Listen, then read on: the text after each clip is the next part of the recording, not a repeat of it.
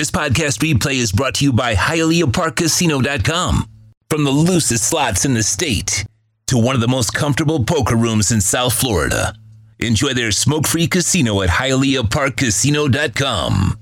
All righty, welcome aboard, baby. It is time to rock and roll from beautiful Hialeah Park, where we give you a lot more than you give us, unlike Russell Wilson's charities, who don't give much. Anyway, welcome aboard. We're at Hialeah Park having some fun. Look up the. Did you see that story? his charity gives only 23% of the dollar that you give to charity. he got exposed today. That was not good for him, man. That is not good for him, man. Anyway, love the new billboard, by the way. There, boxing returning to Hialeah Park. Yeah, baby. We'll talk to Luis de Cubas later on in the program. Uh, we got a lot of things to talk about. Obviously, uh, uh, Heat. We got the NBA tread, trading deadline, which just ended now as uh, we got on the air, and officially the Heat did nothing, right? I mean, they don't have anything. It is what it is, and very few people in town uh, have eh, that's in the media, of course, really have the balls to say what's going on with the Miami Heat. And so, you know, this that's the burden that's always been left on me pretty much since I've been doing radio in this town for over 30 years. Uh, that I'm willing to say the things that most media members don't want to say, can't say, aren't willing to say, are working for the team, or they're too worried about pissing off the Dolphins or the Heat or the Marlins or the Panthers or Inter Miami or whatever. But I'm not that guy never been that guy, never will be that guy, not really afraid to actually say uh, what's going on. Right, Alarmo? And so there's a schism. And I'm not saying that there's necessarily a, a, a problem, like a personal issue with the team, but there's a disconnect that's been going on for several years. And Riley and the front office do the best that they can to fight through it but you don't really have a committed owner to winning. I just got to say it, man. I'm sorry. When you're committed, you're not thinking about no tax. You're not thinking about luxury tax, man. And if you're thinking about luxury tax, then you're Dean Spanos, man. I'm sorry. And, and that's the problem that goes on because you started the season with two spots that aren't even filled yet on the roster. You're already cheating your coach out of it. See, the worst thing that happened to Micky Arison is that they actually breeded a guy like Erik Spoelstra through the system and he became a great, great coach. And so he coaches his ass off no matter who you hand him. And he makes it look better than what it really is and then you take it for granted. And then you limit in what you can do money wise because every time any writer comes out, well, you know, they're worried about the luck, and they must be getting that from somewhere.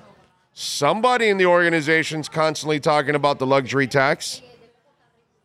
And brother, I, you know that that shit pisses me off. It just does then that means you really don't want to play in the Billionaires Club. I'm sorry, man. I, am not. Listen, you're not running the country. You're not running a city. You're not running necessarily a normal business where, oh my God, this is my end all be all. I've got to be so fiscally responsible or I'm going to sink. You're not going to sink. You got more money than, you know, please, than you can ever print that you, your kids, your kids' kids, your kids' kids' kids, and you know all the several several generations will have plenty of money thanks to Carnival Cruise Lines and everything else that you do. And you're still making money with the NBA. But in pro sports, you got to be somewhat of a, a fan. You got to be somewhat fanatical. And if you're just going to run your organization always that way, then you're really not always ready to compete. And I know, listen, oh, well, oh, it's a lot easier for you to spend somebody else's money. Well, then don't get into sports, dude. Then just stay in Carnival and stay in IBM and stay in Microsoft and stay wherever you want. You know what I mean? buy a casino. You can run it the same way. Every other business is run that way, not sports. Not sports. Poor owners get exposed. Cheap owners get exposed. Frugal owners get exposed. And really, the problem with Miami is that the is that the Arison family is not truly committed to being fanatical about winning every year. Riley wants to win, but if the front office is telling you, well, we got our limitations. And so then within the limitations, the financial limitations, then they have to take chances. And they have to do things that are not really conducive to really putting together a hell of a team. And the big three was kind of put together with Riley, but it was also the relationships of Wade, LeBron, and Bosh. So it was kind of a, a catch 22 there, you know? It wasn't really all about Riley. And so Riley now is put in a really difficult position for several years now. And he knows the owner's not going to spend more, so you're trying to, you know, convince LeBron, so you draft Shabazz Napier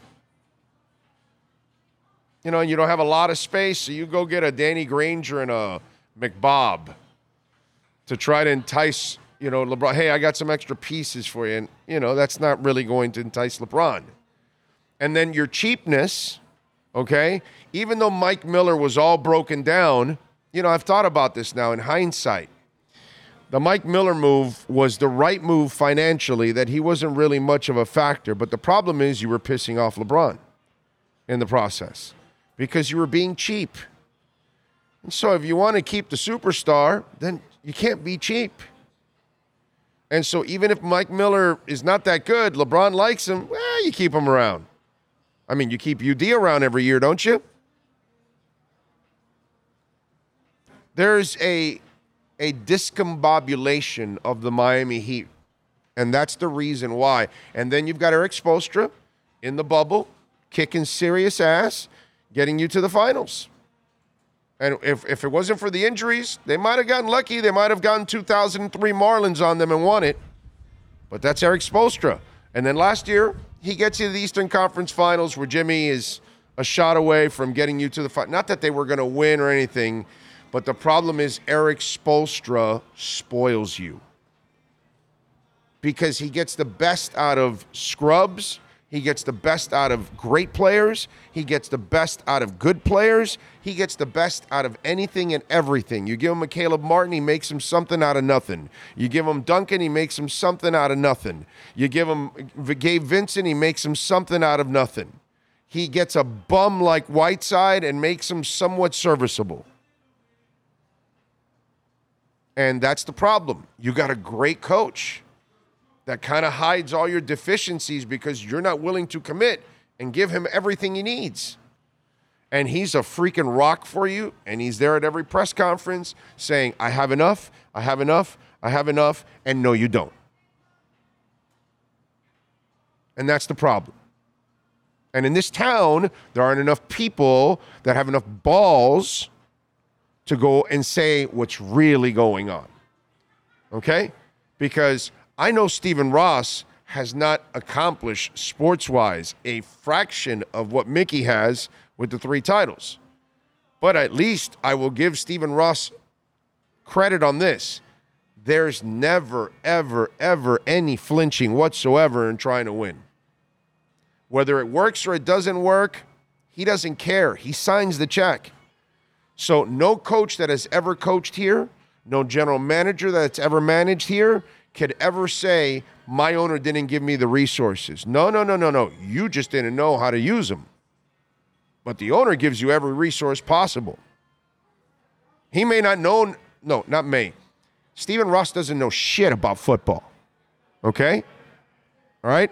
He doesn't know jack crap about foot. I forgot more about football when I was 15 years old than Stephen Ross ever knew in his life, and he's 80 years old. Okay, let's put it that way. But I give him credit. As an owner, you just need to sign checks, dude. Get the hell out of the way, sign checks. He hasn't done a good job of getting out of the way at times, but he does sign the checks. And I don't want to hear my billionaire owner talking about luxury tax. I'm sorry, dude. Then get in another business. Get out of sports.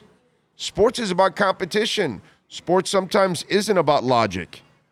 And it isn't, you don't necessarily own the team just because you live off of it. And if you do, then you're in the wrong business. Because some sports sports owners have to treat their sports teams, their franchises, like toys. Vinny Viola and Doug Cifu do not flinch. Oh, you need Bobrovsky? All right, there we go. We'll sign him to this ridiculous contract. Oh, uh, you want to trade for Tkachuk? Let's go. We'll do it. Yeah. Oh, you want to build another rink over here?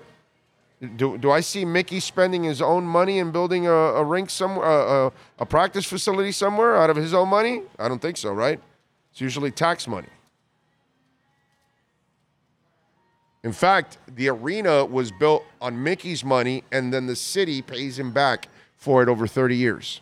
So he didn't even pay for the arena. You know, everything can't be jamon, as we say in Spanish. Just can't be easy for you, man. You know, and, and it's disgraceful that you go into a season once again with Udonis Haslem taking up a roster spot and a couple of other spots that you can't use and you're telling your coach basically, oh, you have a lot less players than everybody else because we want to be cheap, because we want to save a couple dollars. Okay? And I know it's a couple million, but to them, that's a couple dollars, dude. I'm sorry.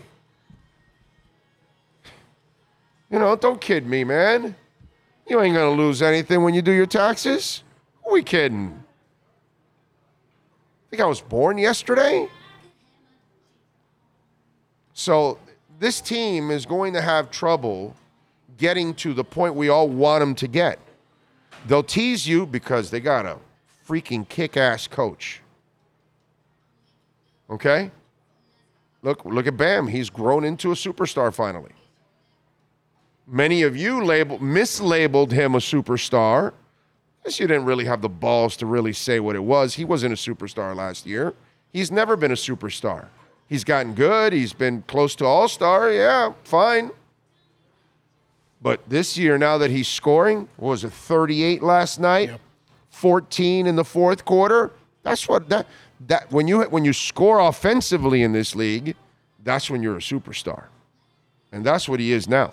Now he's a superstar. Now he's a franchise player. And thanks to Spo, you know, he's made him what he is. You got him in the 13th pick, and he's molded them, molded him into a franchise player. But you, the the one guy we can't lay any blame on is Spo. He does the best he can with what he has. He has a team right now that cannot shoot threes. He has a team right now that the front office built the team around three stars not that Lowry's a star anymore. He's nothing. He's a scrub at this point, really, to be quite honest. He's just a bench player. He's nothing anymore. And his attitude and everything, and, uh, you know, uh, the, the, that, that's a disgraceful contract. But this is the shit that happens when you're desperate, when you don't have the, the power from your owner and then you don't have a lot of options anymore because you've been doing all these you you you screwed up so badly with Dewayne Dedmon now that you had to give up one of your precious second round picks just to get rid of him. And the talk a year ago was, hey, you might be able to move Duncan for a first rounder from somebody, you know, before he went into the tank. But now that he's in the tank, now you've got to give up a first rounder in order to get rid of him. No less than that. And again, this is because you have to settle for these things that you find and unearth and you develop, but they're not developing into stars. They're developing into role players, and there's nothing wrong with that. But you need more than that. If your stars can't shoot, then you're going to need Tyler to be super special every night, and he can't be. Apparently, he doesn't know how to do that yet. Caleb still can't do that. Gabe Vincent can't do that. Duncan's on the bench. So you don't even have enough shooters around these guys. And this is why you're where you're at. And you built a team that doesn't fit in today's NBA. And that's because your owner keeps giving you limitations.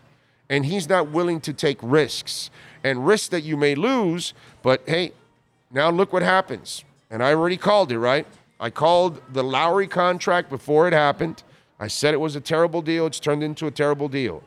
I said the Jimmy Butler deal is only good the first couple of years. If you don't get the superstar with him, you got to let it go because it's going to be a bad deal on the back end. And this is the fourth year of it. And I have to say, I was wrong on the third, third and this year's kind of been mediocre. This is what I expected it to go down to because he hasn't played a lot of games. So this is what's happened. And you gave him an extension. My God. Because you don't have many options. You don't have superstars that can come here. You don't have picks to go acquire superstars. You don't have an owner that's willing to spend. It's just it's really a, a different. And then you spoiled us already because you've won three titles, you win a lot, and so now we're in the Shula mold on the back end of Shula's run with the Dolphins, where he had he wasn't doing well in the front office, like the Heat aren't doing well in the front office. Okay, he was missing, like the Heat have done a lot of missing, a lot of bad contracts over the last ten years here since the Big Three Okay, they have made a lot of bad decisions. I mean, a shit ton of bad decisions. And yet, Erik Spoelstra bails your ass out every time. So you you you know this this team right now, you you know making the playoffs is awesome, but unfortunately because we've been so spoiled, I experienced this with Shula. And and Shula's issue wasn't necessarily limitations. It was just a lot of bad, you know, bad decisions, unfortunately. I don't know how they fix this because they're in a rut right now where they don't have a lot of picks in the future. So they don't have a lot of flexibility. They're going to be stuck with an albatross. Nobody That's why Jimmy said yesterday Kyle ain't going nowhere. Why? Cuz he knows nobody wants Kyle at this point. Cuz his contract doesn't expire until next year. So why are they going to carry that burden this year? It's a really screwed up situation for the Miami Heat right now. You know, you'll, you'll still be good, you'll get in the playoffs, but you're not going to really be an inf- impact. And that's what Riley's all about is making a, a championship team. And we all know that. So we expect you to try to make a championship team, and you're not even, you know. And, and last year, what it does is it feeds you false hope because you're really not that good. It's just that Erik is that good. That's really the that's really the thing. You know, I feel bad for Spo because you're not really giving your coach everything he needs to succeed.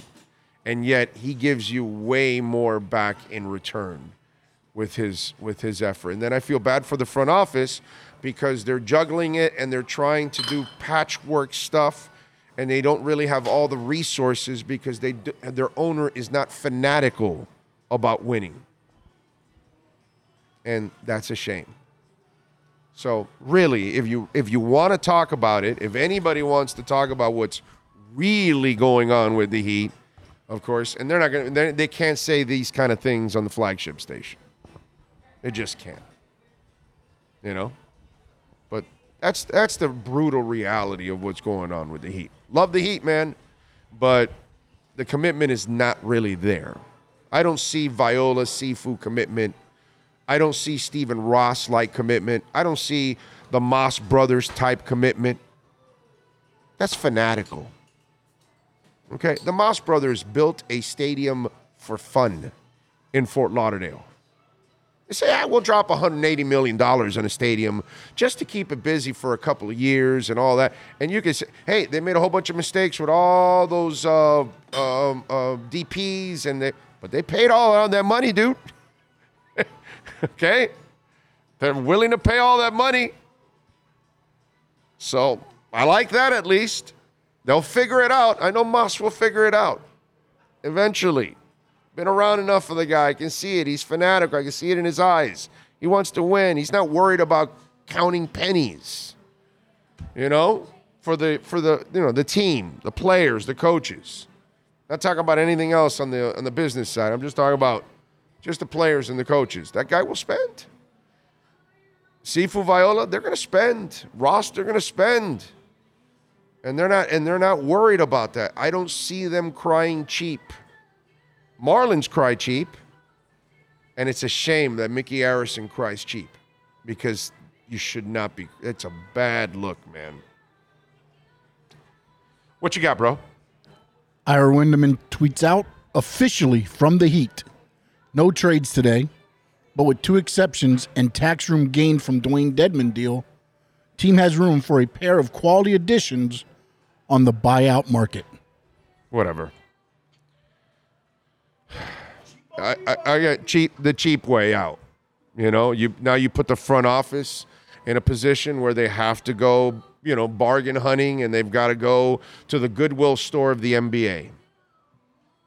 And that's where so Micky Arison has Pat Riley shopping in the Goodwill office, and you've got Erik Spoelstra coaching Goodwill, and and he only can do so much.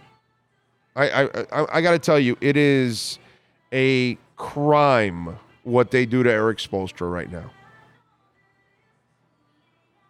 Okay? If you want the truth, if you want to lie to yourself and all that stuff, and oh, oh, whoa, whoa, we couldn't get Durant. You, you never had a chance at Durant. So I always laugh at this shit every time. It's like, look at the state of the team. Why would you have a chance at Durant? You've got no resources. We'd had given up our whole roster and Sioux Falls roster, right? Yeah. With what they got for Durant, we basically have to give up everybody. They don't have five second rounders, which I wouldn't give up for Jay Crowder because your team isn't. See, Milwaukee is in the window. They got to win now. So they adding a, a role player for them is important to their star. So that's cool. So I get it. Smart on their part. Even though I don't think Jay Crowder's even worth that much, but whatever. He hasn't played all year. So at least he's fresh. That's for damn sure. You can run his ass into the ground now. You can play him 40 minutes a game. But it's a, it's a shame, man. It really is. That that that's the truth about what's going on with the Miami Heat. And by the way, you know, we give you uh, we give you some pretty good crypto advice here on the show, right? I think we give you some pretty good Heat advice on the show too. what did I tell you yesterday? They were favored by six and a half. What did I tell you? With the Miami Heat, they're not good enough to be giving people that much points. Told you take the Pacers, okay? And once again, lost by five. Those of you that keep you you take the Heat as dogs, you sell the Heat as favorites. That's just the way it goes, dude. I mean, I, I, they have won that way. I don't know how many times already lately, but that, that is like the easiest money that there is out there is betting against the Heat when they're they're heavily favored like that because they have no business even giving bad teams a whole bunch of points. None whatsoever. It's really amazing. So, there you go. Uh, no super chats in. I see Armand Gulek, Brian Walters, uh, Stephen Gonzalez. Um, Dude sixty seven says, "Good morning?" Question mark? Question mark. Uh, you must be new to the show. That's what it is. Um, this is normal. You're new, obviously. Uh, won some money taking Pacers plus seven versus Heat last night. Thank you, Big O. You should have won against the Magic and what was the other one? I mean, it's been going on for several weeks now. That I, I keep telling you when they're heavily favored, I tell you, you got to take the other team. You know. um, Gary R, B McD, uh, Omar Lopez, Travis Laverette. Boy, I can't wait for the NFL draft. I need to see what things are going to look like next season. What a tougher schedule coming our way. I need to see what upgrades the Dolphins are implementing. We shall find out, and we'll get into the offensive line coach too uh, on the show. Yeah, Josh uh, is in. Uh, Jason Myers um, says uh, second round picks tra- getting traded like Shiba Inu. I like that, Jason. I like that. Daniel Barry. Uh, let's see. Jermaine says, "Oh my God, I'm done with the Heat." I mean, eh, they're still a good team, dude. They're going to go to the playoffs. I mean, it's that's still a damn good, you know, accomplishment. But if you think they're anything like big, you know, and play and like, no, they're not going to go. They're not going to make any big time noise, you know. Uh, let's see. Uh, what else? Red Skeleton. It's easier to make TMZ. I don't know what that means. Armando Swaim. John Beck rolled the Dolphins under the bus, saying Dolphins put him in a bad situation. It is uh, John Beck. John Beck doesn't have anything to stand on. None of those guys. They, it, listen, you you can be Rich Gannon, right? You can bounce around the league and then find your way. You can be Taylor Heinicke, bouncing around from the XFL and the NFL, and you find your way. You know what I'm saying? You can go Jeff Garcia. You you get shuffled away to the CFL along with Joe Theismann. And then you come back and Jeff Garcia has success. Joe Theismann ends up winning a Super Bowl. John Beck doesn't have jacked. John Beck wasn't good enough. Period. Okay? Maybe he's good enough to coach, which he is, but he wasn't good enough to play. Or, you know what? Maybe John Beck was weak minded. You know? Yeah, I've seen people in our business that they get fired and they don't try to they don't try to fight. They don't try to get another job. I don't see them again in our in our business. They completely disappear. What was it? You didn't have any you don't have any value of, of your talent? You don't think you're good enough to be hired somewhere else? You uh, afraid to fight? You afraid to fail? Let me tell you something. If you want to succeed in life, you better you better be able to learn how to fail. Because that's part of life is failing. You got to get back up. John Beck failed and never got back up again.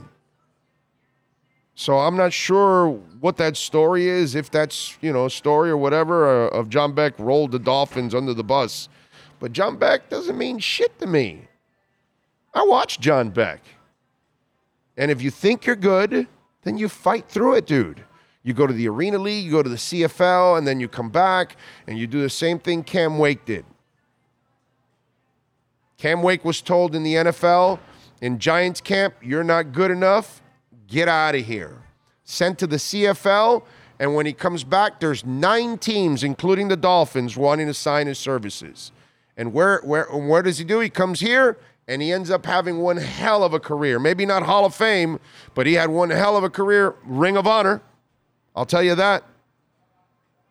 I'll put Cam Wake in the in the Ring of Honor every day of the week and twice on Sundays. And he never gave up. Those are the people I respect. Okay? You gotta have some fight. If you think you're good enough, if you think you're good enough, then take on the challenge. Right? I mean, that's how it goes. I, I respect the man or woman that gets fired at a radio station. Probably not their fault more often than not. Some politics, new owner, whatever, but they go and find another job somewhere else in the same market, another city. They want to do what they love. So if John Beck was, if he thought that he was that good, because apparently that's what it is, it's up to you, dude. Not anybody else. Don't point fingers. You know, oh woe is me and all that. That that I have no respect for that. Zero. Okay? Zero. I'm with you. All right. It is uh, time Let's get out. Let's get out to Radio Row. My man Matt Verderame is out in the Super Bowl for Radio Row. Let's talk a little NFL. Let's step into the huddle. Thanks to our friends at Red Recover. Let's huddle up with FanSided National NFL reporter Matt Verderame. The huddle is brought to you by RedRecover.com. RedRecover.com's wraps and pads are designed to deliver maximum benefits with each treatment anywhere you go. Go to RedRecover.com to learn more about red light with videos, blog posts, and over 40 years of medical research to treat pain, inflammation, and overall well being. Here's NFL reporter Matt Verderame. All right, all right, all right. There he is, Matt Verderame. How you feeling, my man? Feeling good. It's a hell of a lot warmer here than it is in Chicago. It is. Oh, it, it is Arizona. That's right. Yeah, that's right. But does it, it is, is it still getting cool in the evenings? Yeah, it was like 39 degrees last night. Yeah, So, yeah. oh yeah, it still drops down. Still Yeah. drops down, but it's beautiful weather. Yeah, yeah, yeah. It's it's actually a cool little town, bro. Uh, I, I like that place. Clean, uh, pretty cool place. I, I enjoyed it the last time it was there. I went out there. It's been great. I mean, honestly, everything's right next to each other. It's easy. It's easy to get around. Everybody's been nice. Food's great. Um, I have no complaints. This is the first time I've stepped out and saw the sun all day long. So I've been down at Radio Row. But uh, it's been nice. It's been nice to get out, get a little lunch, and uh, say hi. Uh, uh, are you? Is Radio Row a dark room like the way Aaron Rodgers would like it? A little too light for him. There's still lights on, but uh, yeah, it's. Uh, I'll tell you, it's it's been good. It really it's picked up uh, quite a bit in the last couple of days. Uh, you know, Wednesday, Wednesday and Thursday have really uh, seen a lot of action. Monday, Tuesday, a little quieter. Uh, the last two days, it's been it's been packed. It's been madness. So uh, before I before I get into all that, where do you think Rodgers ends up? You know, there's a lot of talk around the league that it's the Jets or it's the Raiders. Right. And I, I think that's probably right. I kind of feel like he's going to go to the Raiders. You know, I mean, I, it's just a gut. Honestly, I mean, I think it's one of those two teams. I don't think he's going to be back in Green Bay. I think he'll be gone. Um, I just think the Raiders are so like Brady now retiring throws such a, a monkey wrench into their offseason. I think they're going to panic a little bit. They are the Raiders, um, and I, I, if I had to throw my money down on, on it, I would say the Raiders. But I, I, I, but I think those are the two teams. I think those. I'd be surprised if a third team got involved.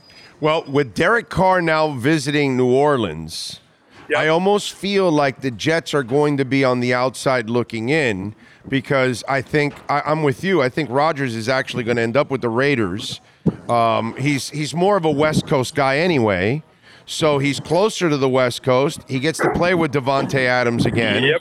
Uh, and and he doesn't have to deal with the mess of New York because that's a that's a that's a media mess that for a guy like him that may not be a good situation. And then Derek Carr now apparently the Saints are all over this right now. And so the Jets might be the team on the outside looking in. They may not end up landing Carr or uh, or uh, uh, Rodgers. They may end up settling for Yeah. Garoppolo. Well, you know what's interesting too is if, if the Raiders move Carr and they can do it in a trade, they now have more capital than the Jets do to make a move. You know, so they, they can outgun. They, they're going to because they already have their own draft picks, um, and if they get something for Carr, and they don't have to cut him, now all of a sudden you're in a position where you have more draft capital to spend on Rodgers than New York. Yeah. Uh, and, and and so yeah, I think and, and their initial pick is better as well, by the way. So I, I think for the Raiders it makes no sense. Plus, if you're the Raiders, let's face it, if you don't get him, you have no shot in that division. You're not competing with any of those big boys Oh, in no. the AFC West. So Yeah. I think for the Raiders, you're desperate. He'll sell a ton of tickets, he'll sell a ton of jerseys, and for a guy like Mark Davis, who comparatively to other owners is cash for, that's great. That that's a, that's a huge win on in and of itself. Yeah, and you know what? And, and I, I was thinking about this. It's kind of crazy that you would trade for Carr before he gets cut, and then you can just outright sign him. But the problem is the contract he signs, he's signed right now too, is actually a, a contract friendly one for an established franchise quarterback actually it's a little it, it's like at 40 i believe which if he goes out on the on the market he might be able to ask for 45 plus I, look, I think you get 40. I do, and that's what he's on now. Like, why? Like to me, here's the other part of it. If you want him, he's not worth a pick or two. Like that way, you don't have to bid against anybody else. You And, and, and by the way, if I understand correctly, that contract is year to year that you inherit. It. So you, is. so it allows you to get out of it too quickly. Whereas you and I know once he becomes a free agent, he's going to want a bunch of guaranteed money up front, and now you're going to be committed, and now you got to keep him around. That if it doesn't work, you're locked in. So there's a lot of positives to actually trading him that I didn't realize now. No, I think it makes a lot of sense. I mean, we're all down in Mobile. I was talking to some people in the league about it, and they were like, "Look, the Raiders could still absolutely trade him." They're like, "This idea that he's just going to get cut, like, there are going to be teams that are going to say, look, I'd rather just give up a, a mid-round pick Right. and not have to worry about if I get him or not." Right. You know, and as you mentioned, and you're right, like it's it's year to year. You don't have to worry about whether or not you can you can keep him for the long term. You can go year to year. A- And, and the crazy thing is, and I and I know people might freak out. Forty a year is not crazy anymore for a a, a proven franchise guy. That's what Well- you're going to have to pay. You know, so it's actually not a crazy contract, and you're not giving up a big signing bonus right from the get go. You could actually grab that year, that first year, and renegotiate it and give them some guarantees up front and make it even easier and break it out over the next couple of years. So you can actually mean- turn that first year into cap space too. people hear the number and they freak out, but they don't realize the market. All Right. that matters in the NFL is your market. Right. Like what Dak Prescott Dak Prescott led the league in interceptions. He missed five games. He he's hitting 40 million a year. Right. Like and if and if Dallas tried to trade him tomorrow, they'd be able to trade him. Like people don't understand, I think at times. He's a quarterback who's made Pro Bowls. Like he's going to get 40 million a year. He's not he's not 45 years old here. Like he's going to get paid. It's not a bad contract to inherit. It's really not. Yeah, I'm with you there. All right, uh, let's uh, let's talk a little uh, a little Super Bowl, my man. Um, I'm I'm picking the Chiefs. I'm going I'm going with your team. I know everybody else is going against the grain, uh, and I just have a feeling that Chris Jones is going to blow things up. As good as that line is, I think he's the one you know, unblockable force. He's just like one of those guys like Aaron Donald and all that. That I don't care what line you have, Chris Jones is going to get the best of you. And I think that they're going to disrupt the passing game of Jalen Hurts and keep him off kilter a little bit. And on the flip side, you tell me now, you know, people say you might be taking a homer approach on this, but I think the Kansas City secondary is kind of underrated. And I think that they're up for a challenge like this. Well, I, uh, that was my main feature piece down here. Was I wrote about that youth is serving the Chiefs right now. They got three rookie corners and a rookie safety, and they've played really well down the stretch. So if anybody wants to say it's a homer thing, I picked them to lose to Cincinnati. Okay, I think they're going to win this football game. I just look styles make fights in the NFL, and sometimes you can be the better roster, but it just doesn't match up the other way. I think the Chiefs match up with Philadelphia a lot better than people realize. The Chiefs have a very good offensive line, especially on the interior. That's right. They they have a game where they run a ton of motion. It makes it hard to hone in on them. Mahomes got sacked the second fewest times of any starting quarterback this year in terms of sack rate. Like Brady was the only one who was better. Mahomes got sacked I think three percent of his dropbacks. So they've seen. I mean, look at look at their division. Look at the pass rushers in that division. Like they get sacked much. They played the Niners. They hung 44 in the Niners. Like I, I think the Eagles are a very good football team. I Oh, yeah. also think it's a it's a tough. I think it's tough if Philly can't win up front decisively. I don't think they can cover the Chiefs. And conversely, the Chiefs are just going to blitz like crazy against Hurts. It's coming. They're going to run blitz. They're going to go cra- and they're going to get press man and they're going to put two safeties deep and say, "We're going to bring five, six guys relentlessly." You're going to and they're going to take away that advantage up front and make the Eagles beat them with everybody else. So we'll see. I wouldn't be shocked if the Eagles won, but I, I agree with you with the secondary. Like I said, I wrote a lot about them. They're they've been really good the last couple of months. And when Trent McDuffie's been on the field for the Chiefs, they're barely giving up 200 passing yards a game. They're 12 and one in his start. So he's been a big key for him. By the way, I was laughing. You were comparing Mahomes and Brady on the on then getting rid of the uh, ball because uh, Brady this year did, really had didn't want anything to do with getting hit this year. no, I mean, it- that- that- that- he added a little extra sauce to getting rid of the ball this year because you could tell he just he wasn't himself, dude. You can tell. You know what I'm saying? And as for Mahomes, he's always going to buy time. That's something that Brady's not going to do. So you know, it's there's always those risks there. And then in in this game, the other thing. Hurts was not accurate in the NFC Championship game. He was And- not. And I think KC is going to do a lot of that kind of stuff to try to get him off mark. And that's where I'm going to lean to the best pocket passer in the matchup. And he and and I think it's going to be and I think it's Mahomes. And I think Mahomes, you know, even with losing Tyreek, he has done a marvelous job of, you know, getting everybody involved, including of course Travis Kelce. I think it's just like, look, this game is unto itself, right? So, like, during the playoffs, even in the NFC and AFC championship games, you have two games to break down, talk about. There's no bye week. You get to Super Bowl week. Like, I've been here all week long. I mean, we're breaking down everything under the sun at this point. And I think sometimes you're just, I feel like we're going to wake up on Monday and go, yeah, you know what? The Chiefs won because Mahomes was ridiculous and they're really well coached. Like, that's it. I just think the one thing that has not been talked about nearly enough this week is the coaching. Like, Andy, this is fourth Super Bowl, Andy Reid. Steve Spagnuolo has multiple rings on his fingers as a defensive coordinator.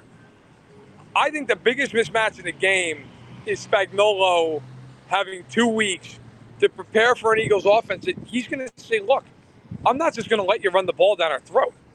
I'm, we're going to force you to throw the ball down the field against a lot of pressure. And if you can make those throws over and over and over and over, you win. But if you make one big mistake, Right. if you hold the ball too long on third down and take a sack, if you panic and you throw a pick, game's done. The game's done. Like if, it's- if the Chiefs get one or two extra possessions, good night. So I think Spagnuolo is going to be incredibly aggressive in this game. And I, I think he's a really hard guy to prepare for because he does a lot of different things. Uh, do you know anything about Butch Barry, the offensive line coach the Miami Dolphins hired?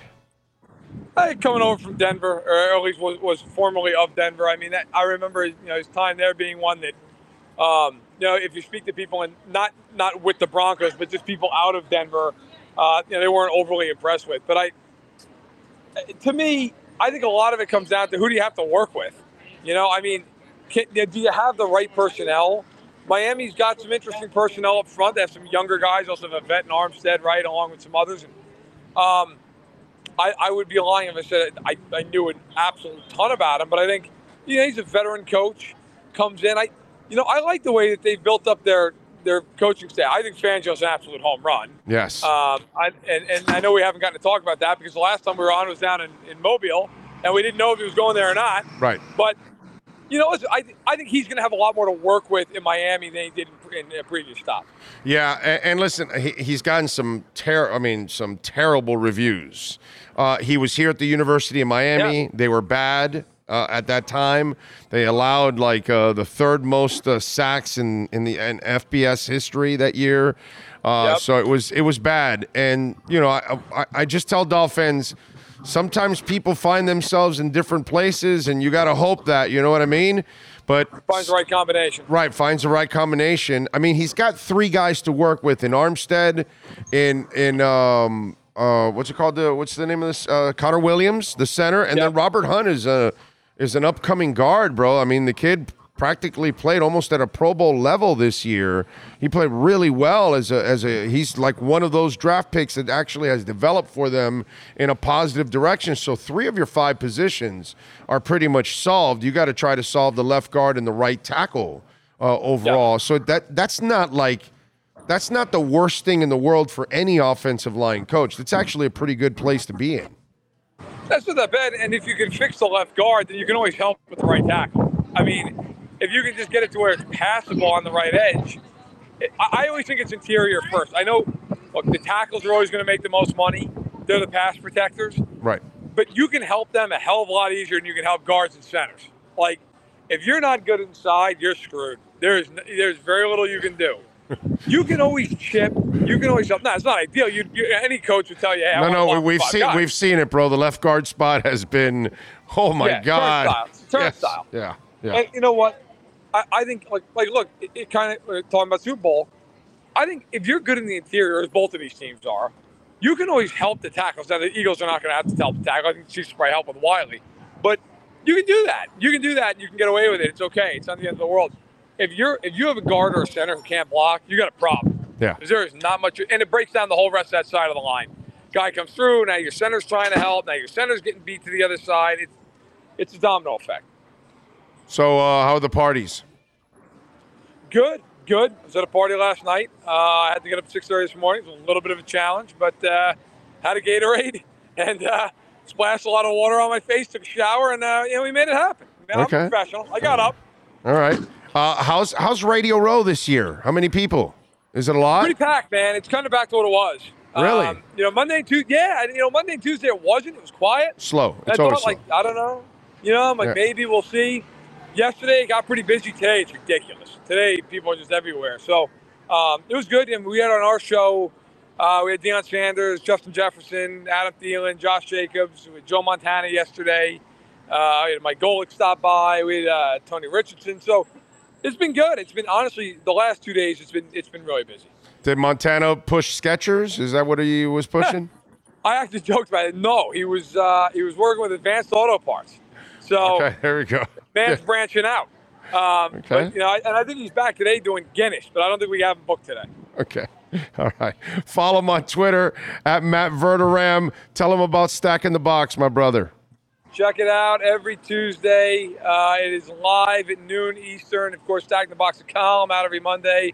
Uh, I tweeted out a story I wrote in July today. If you want to check it out, Rise of the Black Quarterbacks. It's obviously pertinent with Hurts and Mahomes.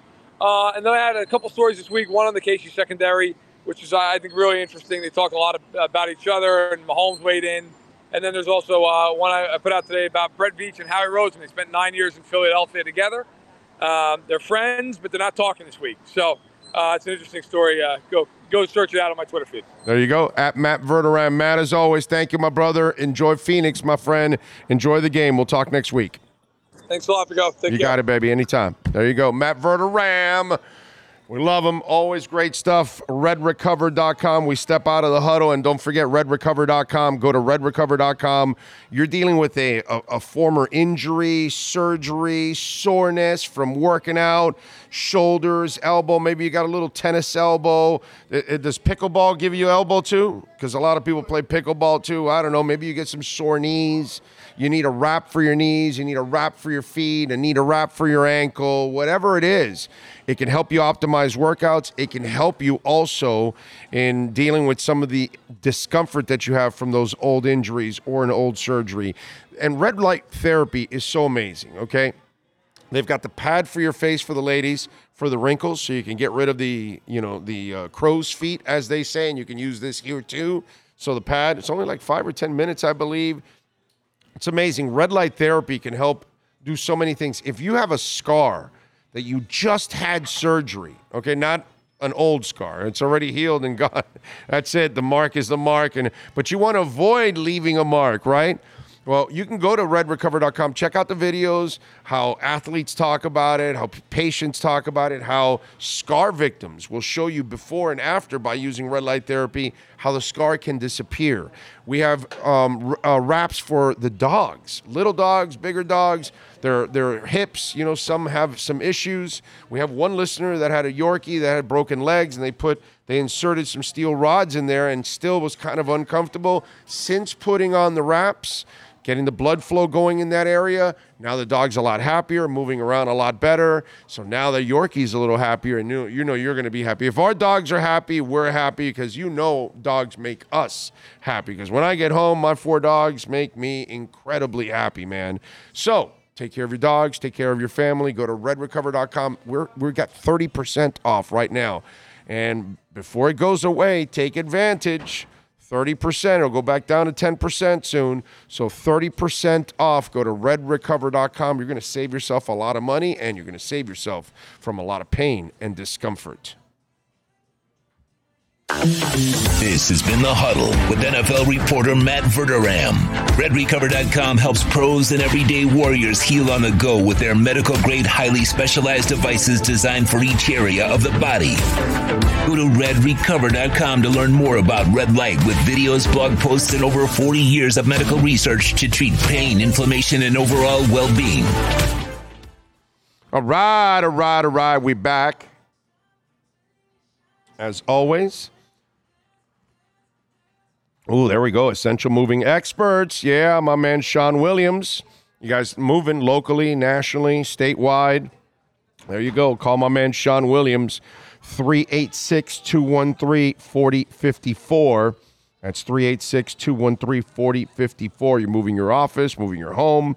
And by the way, they store your goods for 30 days. So if you're moving from one home to another, but things aren't ready yet, they can actually store them on the house for you. That's part of their service. So why don't you call Sean Williams? Essential Moving Experts. They will help you out. Ah, anywhere in the country. Ah, And we know we got a lot of you moving to our state in Florida. Uh, let's see, what else do we have? Uh, Barry knows the side zone blocking scheme, so that's a plus. Barry. I don't know what that means. Butch Barry. Oh, Butch Barry. Uh, look, man, let's talk a little bit about this, okay? Uh, Dolphins hire Butch Barry. We talked about it yesterday. He's got terrible reviews. Um, they were laughing at him uh, over there in in uh, Denver. Uh, players publicly were were you know going after him. Uh, they celebrated when he was fired right away by the interim coach. Uh, I just I retweeted a, a, a trainer that is involved with some of his former players, and they were like, "How does that guy have a job?" and all that stuff. So and, and he and the run and the offensive line was a disaster the year he was here with the University of Miami. He wasn't here for a long time. He's bounced around a lot. McDaniel knows him, so we have to, you know, I guess trust McDaniel. And and in the end, look, Butch Barry maybe I don't know, maybe things didn't work out with him wherever he was the last couple times. And, you know, it, it just wasn't his time. And maybe now, you know, the light goes on, he's in the right place. And what we have to do with Butch Barry is, and I, I, I talked about this on Twitter with somebody, we just have to, you know, turn the page, man. And get, and he gets the clean slate here because he hasn't been a bad coach for the Miami Dolphins. And who knows? Maybe this is part of his growing process where you bounce around a little bit, you can't figure it out, and then eventually, here it goes. I just kind of get the feeling that Frank Smith is still going to be in charge of the line, and Butch Barry is the offensive line coach, but he's kind of like the assistant. He's going to what? Hold the bag? Is that what you said? He's going to hold the bag and bark at people. Right. You know, I, I almost get the feeling that Frank Smith is still going to be the guy. You know, like he probably was last year, because Applebaum obviously wasn't good enough. It's it's a screwy situation, but I don't think. Look, with all the terrible reviews, I think it'd be unfair by all of us to give up on the man without giving him a chance. Okay, we got to be fair because there's a lot of places where people go and they don't fit and they don't fit and they don't fit and then they find a place where they fit and they they do well. And there are some people that maybe this is who he is, unfortunately. This is who he's going to be, unfortunately. You know what I'm saying? Those are the things that we cannot measure, man, unfortunately. How many unfortunately's am I going to say? A lot. I got to give him a chance. So he gets a clean slate here, and we'll see if he can do a good job. And we'll find out. That's all. Hey, look, Mike McDaniel's a new coach. This is part of the process of being a new coach, is figuring out a staff and then filling that staff. See, that's a change on the offensive side we were worried about him then having to inherit the defense and the special teams last year. That's a challenge for him. And obviously, Danny Crossman was like the coach that you would have to change out of all the guys last year, and he's still here. Now, is he still here because they don't think he's, you know, that bad? They just think certain things didn't, you know, end up helping him this year. Like some of his players had to play defense or didn't help his special teams. He didn't have a returner you know, Jason Sanders, is it really his fault that Jason Sanders, the last year before this last couple games was kind of off kilter. I mean, I don't know how much more you can control a kicker's mind to be so maybe they feel he's or maybe he hasn't been able to find a special teams coach that he'd like to hire before he lets this one go. Clearly he had Fangio already in the wings. That's why season ended, he got rid of Boyer right away. Did Boyer favor? And he already knew what he had. You know what I'm saying? It's a lot of responsibility having to replace coaches. And this is the test for Mario Cristobal in Coral Gables and for Mike McDaniel here with the Miami Dolphins. But I'm going to give Butch Barry, you know, the benefit of the doubt now. He has to get that. The only thing I would say is that, well, we had a guy that was doing cocaine here before, you know, practice, but he could coach.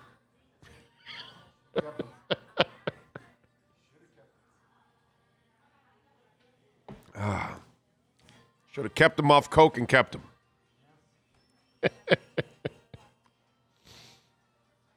Tommy Scheffler says, Zach Thomas, Hall of Fame tonight. I hope so. God. John says, "Why is Micky Arison so?" Ch- Did you li- just listen to the beginning of the show, John? I mean, you know, I just, yeah, you might be catching up, but man, just listen to the beginning of the show. I I already kind of went into it and explained all angles of it. Okay. Uh, let's see. Do-do-do-do. Uh, don't want to hear that. Flo went through the same growing pains, but uh, you didn't cut him slack. Yeah, that's right. That's right. Because it's three years in. You know, O'Shea, brother, if you're going to say stuff, don't say stupid shit, bro. Did you watch the offense this year? It scored a ton of points. They couldn't score with Flo. What the hell are you talking about, dude? And any questions about offense with Flo and offense with Mike McDaniel? Come on, bro. What the hell's wrong with you? See, some of you, I, I get it, bro. O'Shea, you're a butthurt little bitch because you said that Tua couldn't play. So you still butthurt now. And Flo's not a guy to be defending because he couldn't beat, he couldn't he couldn't create a damn offensive staff. Okay? And that comparison is stupid. Okay? Just like when you didn't think that Tua could play. Stupid. Ah, some of you, you think I don't remember stuff? You think I don't remember who you are and the shit you talked? Yeah. I'll remember you, bro. I'll remember you, O'Shea, and I'll bury your ass. Doug checked Barry's stats, and apparently he's pretty decent. Uh, I don't know. It's it's one of those things. We'll find out. We'll find out. That's why I can tell you the reviews weren't very good, but you got to give him a fresh start. That's it. He might be way better here, or he might not make it here. I don't know. Matt Applebaum got his opportunity, and you moved on from him. So you're not going to hire a perfect staff right off right off the bat. You're going to have to tweak little things here and there, and you're going to lose people to other places. So, I mean, it's the only thing we can do, Red. You have to give him a, a fresh start. It's what he deserves. You know, it's unfair to to kill the guy when you haven't even given him a chance. Look, like I said, Frank Smith is to me looks like the guy that's in charge. I like him. He he looks like a good. Co- they got a lot of good coaches on that on the offensive side, and now with Fangio, you know, that's pretty good. O'Shea doesn't know that because he's not very smart. But Mike McDaniel, in his second year, well, he's got the offense down pat, and now he got the guy for the defense. He's like completed the offense and the defense, something that Flo couldn't do. But O'Shea's going to try to defend that. Yeah, yeah. yeah. We'll, we'll defend. We'll defend the guy that couldn't get any offense going every single year he was here. The guy that was crapping on Tua the entire time. The guy that wanted Jabroni Brisket. That's the guy O'Shea wants. Quiet, O'Shea. Make sure when you, when you talk, you actually make some sense, or we'll crush you. Uh, let's see. Uh, Smith was arguably our best coaching acquisition last year. Yeah. Well, Bevell also. I think it's super important to have that quarterback coach. Okay? Big time. Super important. So, uh, John Yang, it's about race with O. It's about race with O'Shea. Ah, well, you know, you know, some people are like that. Unfortunately, they're trapped in their little bubble, and they only see things one way. If that's the case, O'Shea, then I'm sorry. I feel sad for you, my man. I feel sad for you. Anyway, so we got that on Butch Barry. Uh, last night, by the way, just I, I, don't know if I and I mentioned it earlier, but I just want to say that uh, Bam has just stepped up in a monster, monster way, man. Really proud of that guy. Watching him play last night, and it was a crap. God, that game was hard to watch, dude. It's hard to watch. It's hard to watch. It's hard to watch the Heat. They're not an entertaining bunch. I tuned in at the end and I wanted to not finish watching it. Right. I watched that whole game. Oh no, no, I didn't do that. I I watched that whole game. had more important stuff to watch. Good AEW for you. Dynamite was on. Yeah. Oh, that's right. You guys had the wrestling stuff. Did I win? You won. All right. The Gunns are the new AEW Tag Team Champions. And like how they did it, but hey, it's all good. And plus, they'll be here April 26th, by the way, too. When? AEW. They're, they're coming to uh, FLA Live Arena Why- or whatever it is going to be called. It just got announced today, so Okay, so let's Yeah. uh, get in contact with these people. Yeah, see if they're doing media. Yeah, bro. Let's do. Let's be part of media there, bro. Let's go. Let's set that up. Damn. Any idea who Fangio targets for defensive assistants? I don't know, Brett. They need a linebackers coach and a safeties coach, an outside linebackers coach and a safeties coach. And I don't know if he's going to change any of the other coaches that they may have there too. Okay. But I, I don't know. I, I'd be lying to you if I told you, oh, Fangio's going to get this guy and that guy. I have no idea. But here's the best part I trust Fangio. I trust Fangio. I trust Mike. I think McDaniel knows offense. I'm not worried about that. The only thing I'm worried with Mike McDaniel is what? What do we talk? What do we talk about, ladies and gentlemen, all the time for Mike McDaniel? What is my one concern for him? Game day, right? Game day management of his timeouts, of his uh, uh, of the of the clock, uh, of the plays, the players, uh, everything. Okay, challenges, you name it. Game day is the only thing he's got to get his stuff straightened. Everything else, I know he knows. I know he can excel. And Fangio's the same thing. He's proven over and over again. So he knows tons of coaches. He'll get the right assisting. Those things I'm not even worried about. It's just, it's like this guy, Butch Barry. Crappy reviews, okay? And mixed reviews with the stats. But in the end, none of it matters. McDaniel knows him. He must, he must like something about him that fits what they do. And then he spoke with Frank Smith, and Frank and him probably have a plan on how they're going to implement everything. And because obviously those two have to be on the same page. So I got to give Mike McDaniel the benefit of the doubt there because he knows offense, he knows offensive line. So he he's going to try to keep finding the guy that fits what they do. I'm not worried about that. I'll, I'll just, like I said, I'm going to give the guy an opportunity to get it done. Okay?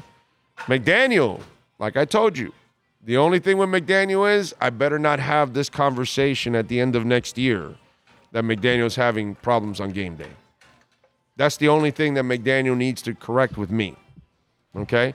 Because if we have the same these kind of conversations at the end of next year, like I told you for the last couple months here, we got problems. Okay? So he, that that's the job. I need to see a clean operation on game day next year with Mike McDaniel. And then I know he can move on as a head coach. Okay? If it's not, then he's not the right guy to be a head coach because then that means he can't get his shit together on game day. And that's not good. You might know offense, but then maybe you're just an offensive coordinator. You're not a head coach. You know what I'm saying? So the the you know there's a little pressure on McDaniel there too because what what he did on game day, he cost his team several games, as I've said all year long. Okay, his rookiness cost them several games as a, as a play caller. That's where he struggles.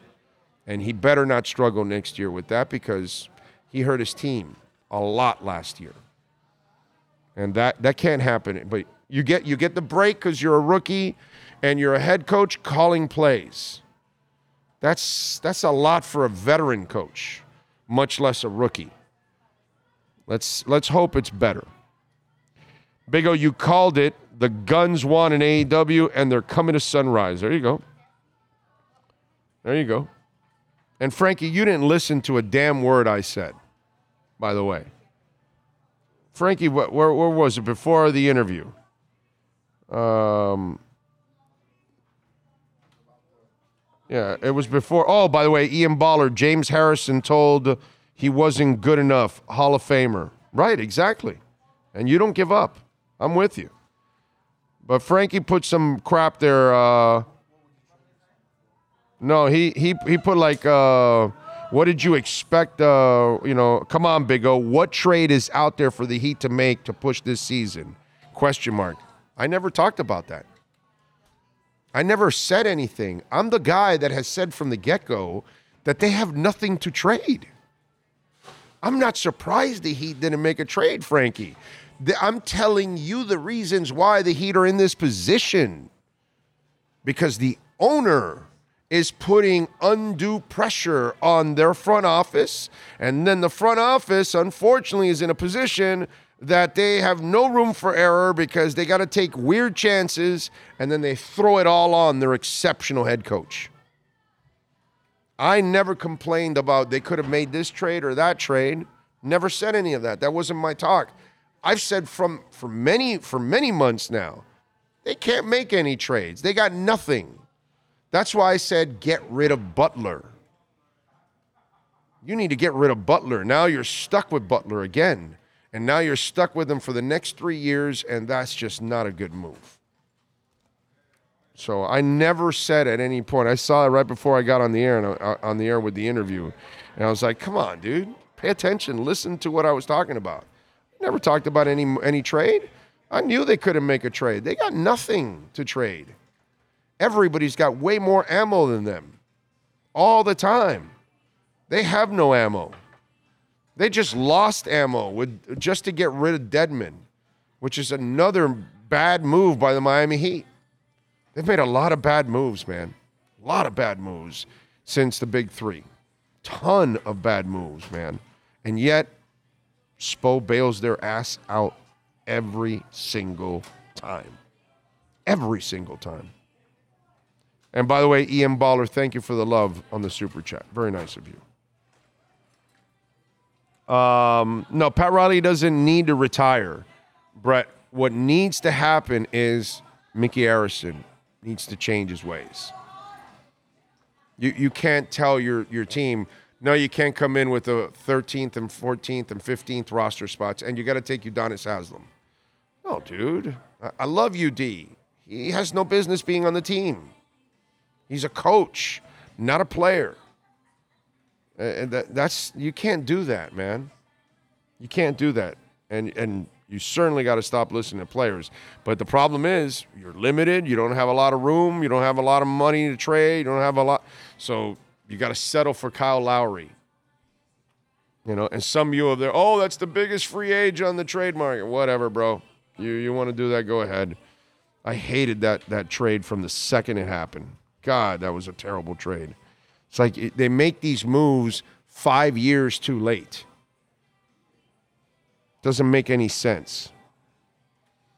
Uh, Big O, everybody's trashing this O line coach. We got we got uh, we got. Uh, what do you think about this guy, Big O? Well, I, I just talked about him, so you can just rewind, and you can and you can hear it.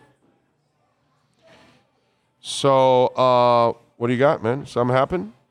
You sound happy there. No, you know the XFL ten days are kicking off. They put out their finished rosters today. All right. Paxton Lynch made it on the Orlando Gal- uh, Orlando Guardians. I'm sorry. Oh my God. and I'm looking at Reid Sinnett Oh, um, we're sent it to win it. on the San Antonio Brahmas. Oh, I'm still going through on some of the other ones to see if any named like, but the way they did it, they like some teams did it in alphabetical order, some did it numbered order. So you're trying trying to go through and well, hit position. find who the quarter. Hit It doesn't the doesn't posi- allow me doesn't- to. it Not, doesn't not on this on the sheet. I'm stealing it from here. Okay. Ben DiNucci, Ben DiNucci. Seattle Was Sea it Dragons. The, the Cowboys, right? Ben I think- yeah, DiNucci, right? Yeah. yeah. Yeah. Uh, let's see. Nico says, "Be a coach like every other staff member on the Heat. Many are former players who played with UD." Right. Exactly. I'm I'm with you, man. I'm with you. It just, uh, I get the whole thing with UD and all that, but you know, and I love UD. Who doesn't love UD, bro? I mean, it's like a, it's criminal as a Heat fan not to love UD. You know, we all love UD, but man, everybody has a time and a place, and his time and his place passed. His time is to become more of a basketball executive or coach.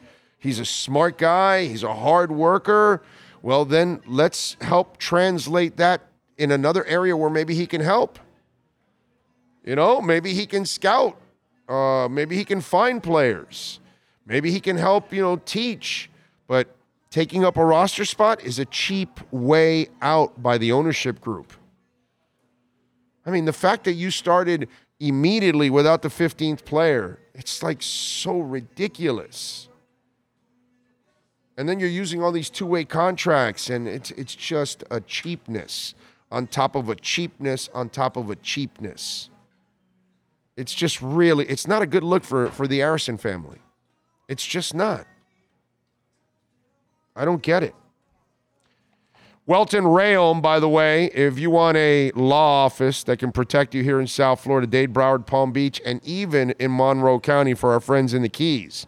You're dealing with homeowner property damage, maybe, I don't know, a car went through your uh, wall like us, or fire, water damage, storm damage, condo damage, uh, business owner claims, criminal defense commercial litigation, personal injury, 954 966 4646. I saw it firsthand. These guys brought progressive insurance to their knees. Okay? It was impressive. They were offering us one fifth of what we ended up getting because they were offering us a lot less than what it took to actually replace it. That's disgusting. That's unacceptable. And Welton Rayom brought them to their knees. And they do this all the time with a lot of insurance companies. Call them 954 966 4646. Bankruptcy, personal injury, criminal defense, condo damage, homeowner property damage. I'm telling you, call them for a free consultation. Call Dan or Jeff, man. Welt and Rayom, 954 966 4646, and tell them that Big O sent you. All right. Uh, Gary says, I remember when Jimmy Johnson shocked everybody and cut the veteran linebacker Jack Del Rio before the season for a rookie named Zach Thomas. Yes. Yes, he did. He he had a uh, meeting in the locker room, and he said uh, two guys have already made this team uh, that week, and he said um, Dan Marino and Larry Izzo. And then he also cut Jack Del Rio that first week. Said, Jack, I found my middle linebacker. I want you to have a chance to go get a job. And he gave it to Zach Thomas. And Zach was like right from the get go, making calls and just taking over. And I remember that training camp like like it was yesterday. I remember that training camp, uh, how Zach just took over right from the get go. Yeah, it was pretty cool, man. It was very cool to watch that. Hope he gets in. I think eventually he'll get in. Eventually, some they'll you know they'll come to their senses and and not use his height against him like it's been used his entire life, even when he succeeds. And like his defense was blamed because that def- that team never went you know uh, forward. Well, of course they never had an offense. You know, it's it's the sad part. Jimmy didn't do enough on offense. He destroyed the offense, is what he did, and that's with Marino. and he destroyed the offense. It's crazy. Uh, Bam's maturation gives me hope moving forward. I just hope that the luxury tax doesn't scare the Arisons for too much longer. Well, apparently that's the norm. They're, they're only going to open up their purse strings. Apparently, this is how it goes for them is if they run into another LeBron or Shaq, that's it. They're not taking any chances. They they they're they're not going to take any chance. They're going to secure their risk by making sure that if they go over the luxury tax, it's really for a true superstar and a run. That's it. That's the way they're going to look at it. True Fin fan, thank you for the love on the super chat. At their peak, who was better, Zach or JT? It's two different positions. You know what I mean? But if you're going to tell me who the better player is, brother, that's not even up for debate. It's Jason Taylor. Okay? Love Zach. Great linebacker. Frankie Fresco, thank you for a little love on Cash App, a little Bitcoin donation. Thank you, sir. Appreciate you, Frankie. Thank you, thank you, thank you. All right. Uh, we are ready to talk a little football, man. Let's go with our EJDconstruction.com Miami Dolphins report with Alan Poupart.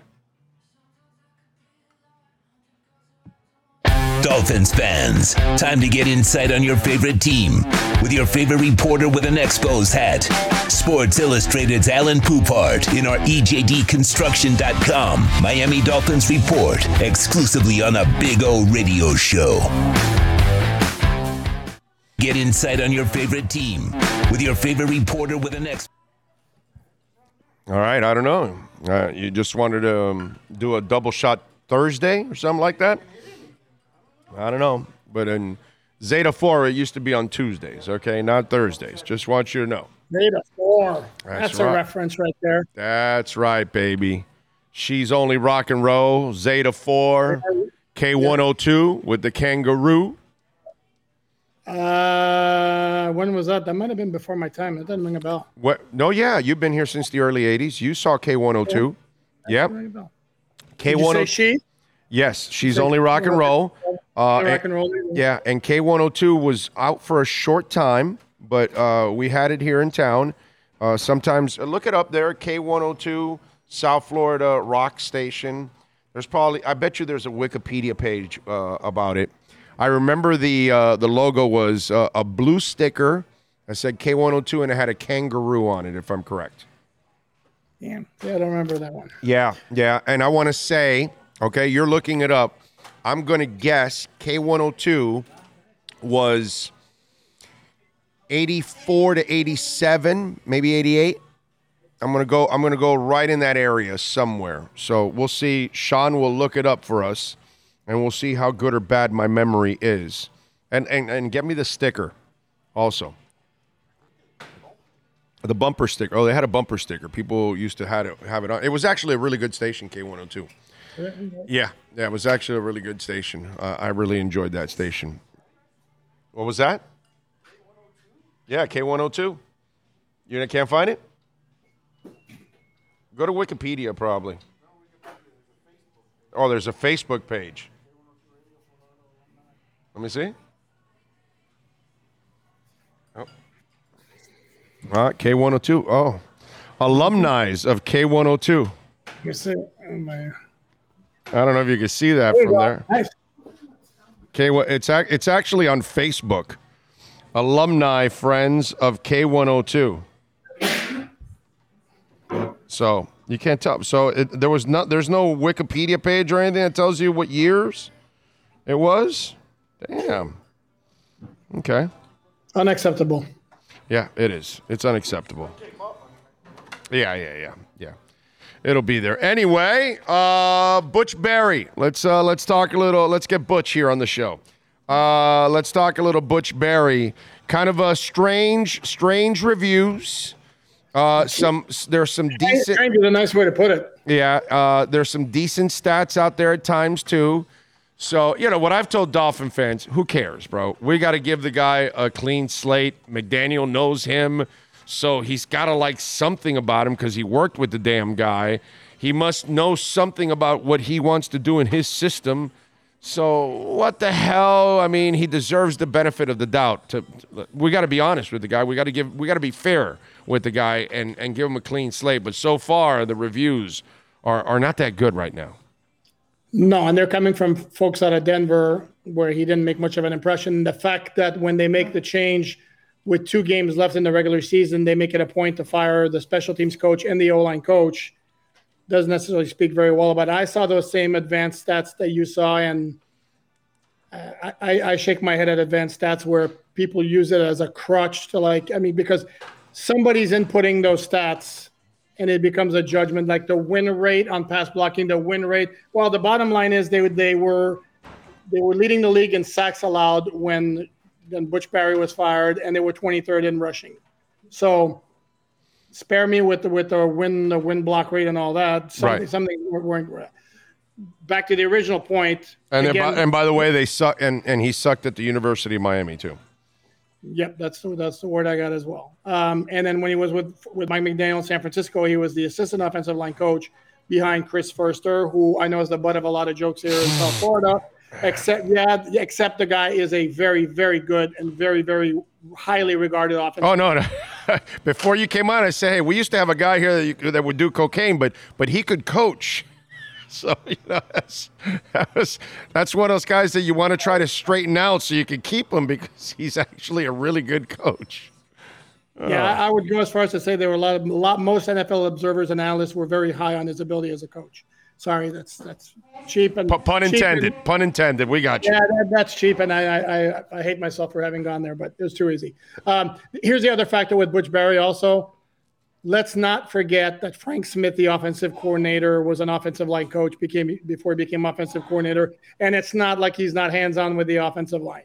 Um, so I, I think if anybody's expecting basically Mike McDaniel to hire Butch Barry and then go, here you go, here's the offensive line, you take care of them, and we'll worry about the rest. No, not quite like that. Right. Uh, I, I kind of get that feeling too that that Smith will still be in charge, and it's almost like Barry really is more of an assistant offensive line coach, got, got the title of offensive line coach, and maybe it's one of those, hey, let's bring you in, let's get you, you know, acclimated to the system, get you going with Frank, and then – once we're comfortable and you're comfortable, then we can kind of, you know, give you a little bit more and more and more. And it's one of those kind of things. Uh, and let me tell you, this you know, some some idiot on Twitter goes, "Well, they had to settle for him because who would want to work with this offensive line?" I'm like, "You're an idiot, dude. They got a perennial Pro Bowler in Armstead. Connor Williams is a hell of a center, and Robert Hunt is an up and coming guard. They've only got two questionable positions, and hell, if Brandon Shell comes back, you know at least he can man the right side and do a serviceable job for you." I think any offensive line coach would love to start with that kind of a foundation.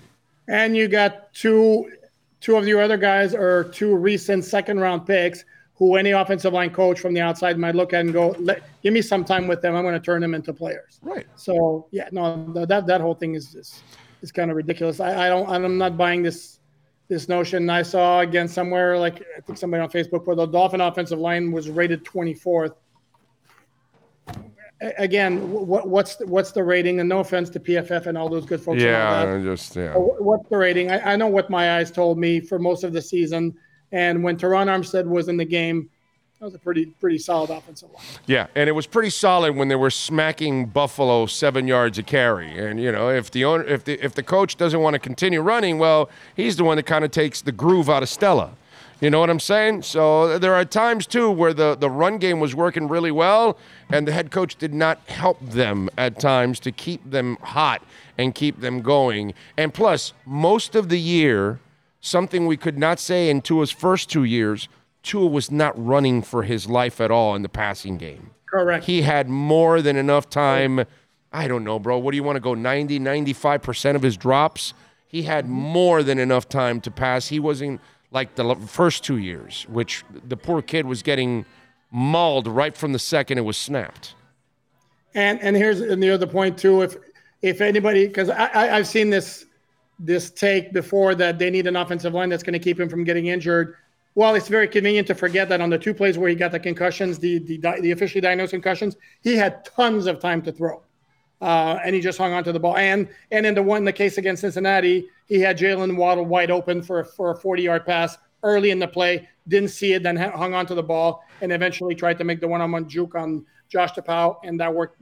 That ended badly. And then the, the, the Green Bay game, he eventually got tackled, and then after completing a pass to Durham Smythe, and it wasn't because he wasn't didn't have the time to throw. And it was four point eight one seconds. There you go. Which I'm, I'm no I'm no I'm no offensive line genius, but that's a pretty long time to throw. A ball. No, that's ridiculous. That's Ryan Tannehill like time. You don't know. You don't hold on to the ball like that. That's what I. Right. He's got to learn that he's not that guy. Also, he's not supposed to hold on to the ball. He has to be some of like uh, like, like I said. Uh, the the bust that that is in Canton for Marino uh, moves as fast as Marino, and and he's there in in, in Canton, and that's all he has. To, he has to move the same as a bus. Just make him a, a, a decision in the damn pocket in three seconds and get the hell out of the whole damn thing. Now, if there's nobody around every once in a while, there's you know there's those obvious moments that you can hang on to it for another second. But more often than not, dude, just get rid of the damn ball. We're and, scramble inside. Yeah. One of the two. Yeah, yeah, yeah, yeah, yeah. The, you keep thinking you're, you know, you're you're Russell Wilson or or Fran Tarkenton, whatever generation you grew up with. That's not who you are, bro. You're not you're not going to be able to do those kind of things. It's just it's just not it. Um, do you have any idea? They asked me, and I have no idea, so I'm going to put you in the terrible position. They need an outside linebackers coach. Uh, they need a safeties coach. What do you think about what? Where's Fangio looking for this? I, I don't know. I haven't studied his coaching tree to be honest with you, um, and that's nothing's going to happen there until they they they take care of the biggest piece on defense, and that's going to happen after the Super Bowl. So once they once they make it official that they're hiring Vic Fangio, I'm, I'm, I'm sure there have been conversations. Oh, you have any idea who you might want to bring in for those positions? Right. But nothing's going to get done. Um, you know, and, know, and knowing him that he's old school, he'll say, "Yeah, yeah, we'll get to that after I sign the contract. Then we'll talk about it and all that." You know, because that looks like that's kind of the the whole process. I wonder if they'll hold a press conference for him. You think? That's not been the pattern in, in right? recent years. So, um, yeah, I don't recall them. I don't recall that being the case uh, last year when they hired Frank Smith to be the OC. Yeah, you're right. It's only it's only a year ago. I should remember this, but no, I don't recall. I don't recall a press conference for Frank Smith, and I don't recall press conferences in in 2019 once this, uh, Flores, uh, you know, finalizes original staff. No, you're right. You're right. I, I don't think so. It just would be a, a fascinating conversation to have with him. But I, he's he's probably doesn't even want to do anything like that. He doesn't look like the the media the media type. So uh, that that once a week thing might be a little interesting with him because uh, it doesn't look like he's really the guy that really likes media too much. Yeah, there's a lot of those, and then if we're going to be honest, I, I, think more coaches than not, if they had their druthers, they wouldn't be they wouldn't be doing the once weekly if you're a coordinator and the once a month if you're you're a position coach. You know that they're doing. Yeah, no, I'm I'm with you there we can't take it personally. No. It's funny because one time Josh Boyer was talking about this was at a time when somebody asked him like if he I don't remember the exact question, but basically the premise was like if the thought of maybe he was about to coach one of his final games that come into play, and he was talking about he wasn't worried about anything because he's thankful for everything he's got in his life, and he mentioned a whole bunch of things. And when he left the podium, uh, I threw out there, "Hey, you didn't mention the opportunity to interact with the media once a week."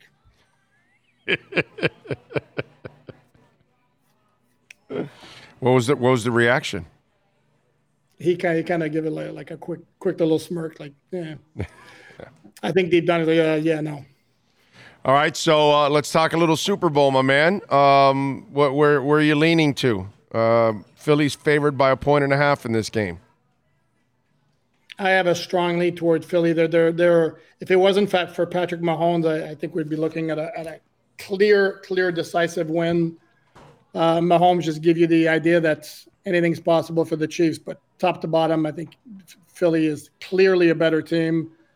And we've talked for a while about the ridiculous combination O line D line, mm-hmm. um, and, and D line is even even their front seven. I mean, it's like I mean they got studs all over the place. And I, I had I had this argument with actually a good friend of mine who covers the Eagles about Nick Sirianni and his worthiness as coach of the year. And I'm thinking I, I'm not offended if I'm an Eagles person about him not being a finalist because look at the talent he had to play with. But then, that being the case, Howie Roseman's got to be executive of the year. I mean, look at the, the moves that they made this offseason with AJ Brown, uh, Chauncey Gardner Johnson, which was a complete steal getting him from the Saints. Guy, dude's a great safety. And signing Haason Reddick uh, in free agency. And I'm going to forget some moves, but I mean, it's just, he had, they made the playoffs last year and they added like four or five key pieces to that team. There's just, there's no hole on that roster. I mean, um, I, I, I have a hard time. I, again, but I don't have I don't have I don't mind giving Sirianni Coach of the Year because one of the things I do like, uh, uh, he's a young guy that has been able to mold this team quickly, and he has. They kind of take on his attitude, you know, and I, I kind of like that he has a little swag to his to his dude. You know what I'm saying? And and for such a young coach to be, you know, that like he's got it all together, man. You know what I'm saying? He's got a good connection with the players. I have no problem. I get it; they're super talented, but I've seen a lot of super talented teams also fall apart and not. And hey, listen, the Cowboys are pretty talented, and they find ways to choke their their, their way out of games and all that. And yet, this guy has really kept this team together, and they're playing at a, an incredibly high level, man. Uh, I don't I don't mind giving Sirianni Coach of the Year. I, and, and I would I wouldn't mind either, but to, to me he would he wouldn't be my first choice. I mean my guy my choice is Brian Daboll because I look at the Giants. You're right, and I'm like, how the hell did that team make the playoffs? Yeah, no, yeah, you're right. And he got more out of out of uh, out Daniel of his, Jones. out of Jones than anybody could get. No, you're right. Uh, Daboll's job with the Giants, I can't argue with that one. That that was one awesome, awesome job because I don't think that Giants team is that good. You're right. You're right. Not in the league. And on top of that, they had injuries up to wazoo at wide receiver, Yeah. which did not help their quarterback, who actually had had his best season by far. Yeah, no, it's a great call on your part. I, it, it, it's hard to argue that point. I just don't want to take anything away from Philly. They've earned everything Oh, that no, they. no, no. Yeah, you No, know. I agree. And, and then and then um, like the comments that the Giants safety Julian Love made, kind of semi taking shots. Like he he didn't have to do anything other than basically get out of the way. And it's like, well, yeah, correct. And he did that very well with that kind of talent. It's basically don't mess it up, which is exactly what Sirianni did. He didn't have to do more than what he did. So for he had a great he had a great team to work with, and he did a great job with it. I, I no, I have nothing but kudos about the work Kevin Sirianni done. I just think that Brian Daboll would be more deserving. Yeah, no, and I don't have a problem giving uh, Daboll uh, that that award for sure. Uh, just out of curiosity, uh, we're, let's play the shell game. Where does Aaron Rodgers, Derek Carr, and Jimmy Garoppolo end up? I thought you guys were going to talk about Brandon Shell since you said the Shell game. Um, thank you, uh, Aaron Rodgers, uh, Vegas or the Jets. No, no, no, no, no. There's no fence straddling. You got to, you Oh, got to, you got to nail it. one- You got to, you got to go with one. Where does Okay, Rodgers Derek- land? Derek Carr, New Orleans. Okay, I'm with you.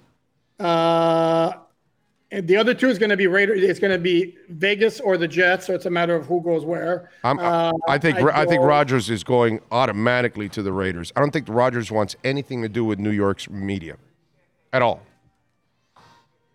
Eh, that's fair. Uh, I think he may look at that Jets roster and go, hmm. Oh no, it's it's that defense, and he gets Breece Hall back in that offense. Yeah, no, I'm not ar- I'm not arguing with you that their roster is pretty damn good, but you know, and he's a West Coast guy too, so that puts him in Vegas, close to the West Coast, all that crap. I just got well, but but what do you think? You think Rodgers goes to the Jets then? No, you make well, and the the difference though with Rodgers and Garoppolo is, I mean, Rodgers can semi dictate where he goes because, um, you know, he can refuse to go. He can just say, well, he's not retiring and leaving 58 million on the table. Uh, but they have to work out trade compensation, whereas Jimmy G is going to be free agent. Um, interesting. Okay, uh, I'll bite. Okay, Ugh. see, I, I- don't think it's quite as clear cut because you got the Josh McDaniels. That's the idea. That's the idea. That's the idea. It's not clear cut. I gotta, you know, I'm putting Garoppolo in the Jets. I'm putting Rodgers in Vegas, and I'm putting Carr in New Orleans. Okay, but I'm okay. I'm going to go the other way around. I'm going to go Rodgers to the Jets, Garoppolo to Vegas. Okay. All right. Let's see. But but I have I, let's say 51-49 because I I your logic also makes sense. Yeah, Davante Adams is there. He's a West Coast guy. His quirkiness, he's got to know that New York is going to be a monster for him. Because Yeah, but he's also one of those guys. uh, If Aaron Rodgers, how do, I can how can I put this very politely? Um, Doesn't let's say has a fairly high regard for his own intelligence and ability to to handle situations. So he may he may look at it almost as a challenge, and I, I will I'll I'll deal with those New York media types. I don't know. It's different when it's just, you know, Rob Demovsky and uh, and a couple of other dudes standing in front of you in Green Bay, and then you go to New York and it's going to be 200 in front of you every single week, and they're going to be week, dissecting. they're going to be dissecting anything and everything you say and have said, and all kinds of stuff, and you know, I, I don't know. I just uh it- Here's the thing, though. It, it dealing with the local media for quarterback is one day a week plus post game. And as far as what's being dissected, not like Aaron Rodgers hasn't been scrutinized like crazy nationally for the past whatever five, six, seven years. Yeah, I know, but it's it's No, diff- it's different when all these New York uh, media outlets are right in your face, and then they start bombarding you with you know Super Bowl like questions, and you're like, well, huh, what where did that come from? You know, holy crap, you know that kind of shit. It's a it's a different bird. You have to be a different athlete to play in New York. Period. You have to be. You, You can't know. be thin-skinned. Yeah, you, you yeah, and I don't know that one. Uh, that one's kind of odd for me. All right, what do you got going on on AllDolphins.com for Sports Illustrated? That's what every Dolphin fan should be bookmarking. AllDolphins.com to get this man's intel every single day. What you got going on? Well, we've had a lot of stuff this week. Today, I posted a story earlier today, basically previewing the Hall of Fame class of 2023, which is going to be announced tonight with the hope that this is the year that Zach Thomas finally gets in. Um, and then we'll be following up with the results. Let's hope so. That's it. All right, all right, good stuff. There's a lot of other stuff on there. I just that, but that that's the main focus today. All right. There you go. Appreciate you as always, my man. Thank you. We will uh, catch up uh, on uh, on Tuesday, and we'll talk a little uh, little Dolphins, and we'll talk a little Super Bowl. Then we'll have uh, we'll have our uh, our result. Sounds good. Enjoy the big game. You got it, my brother. Be good. There you go.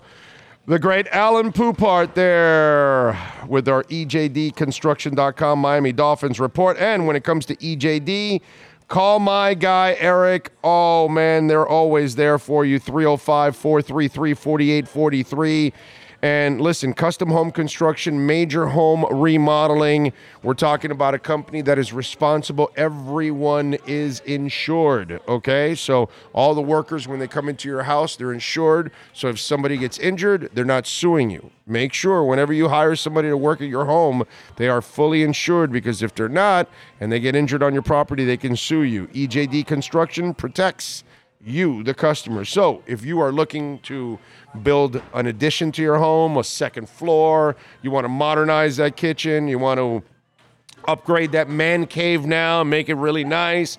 You need to redo that backyard, and maybe you know one of our listeners actually made this whole shed with a, a full kitchen and a barbecue and a grease trap. I mean, it was really really cool. Another one of our listeners uh, built an observation deck on top of their house so they can hang out. Apparently, the guy's a big cigar smoker, so you can hang out with your cigar on top of your house, watching the sunset, all that kind of stuff.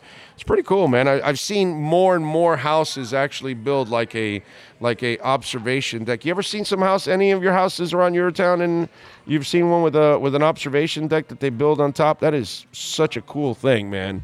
telling you, I don't I don't know if they would allow me to get away with it, but it's something that I would love to build myself. Yeah, that's what I was kind of thinking. Like, I know, I think the one down the road that's a two story has the like sliding glass door where they can come out, like a little balcony type Like a thing. balcony, yeah. But it's not really a you know Rooftop. Yeah, Yeah. sitting there. and- Yeah, yeah, they got like a spiral sta- staircase to the to the. Uh, it- Eric showed me the pictures.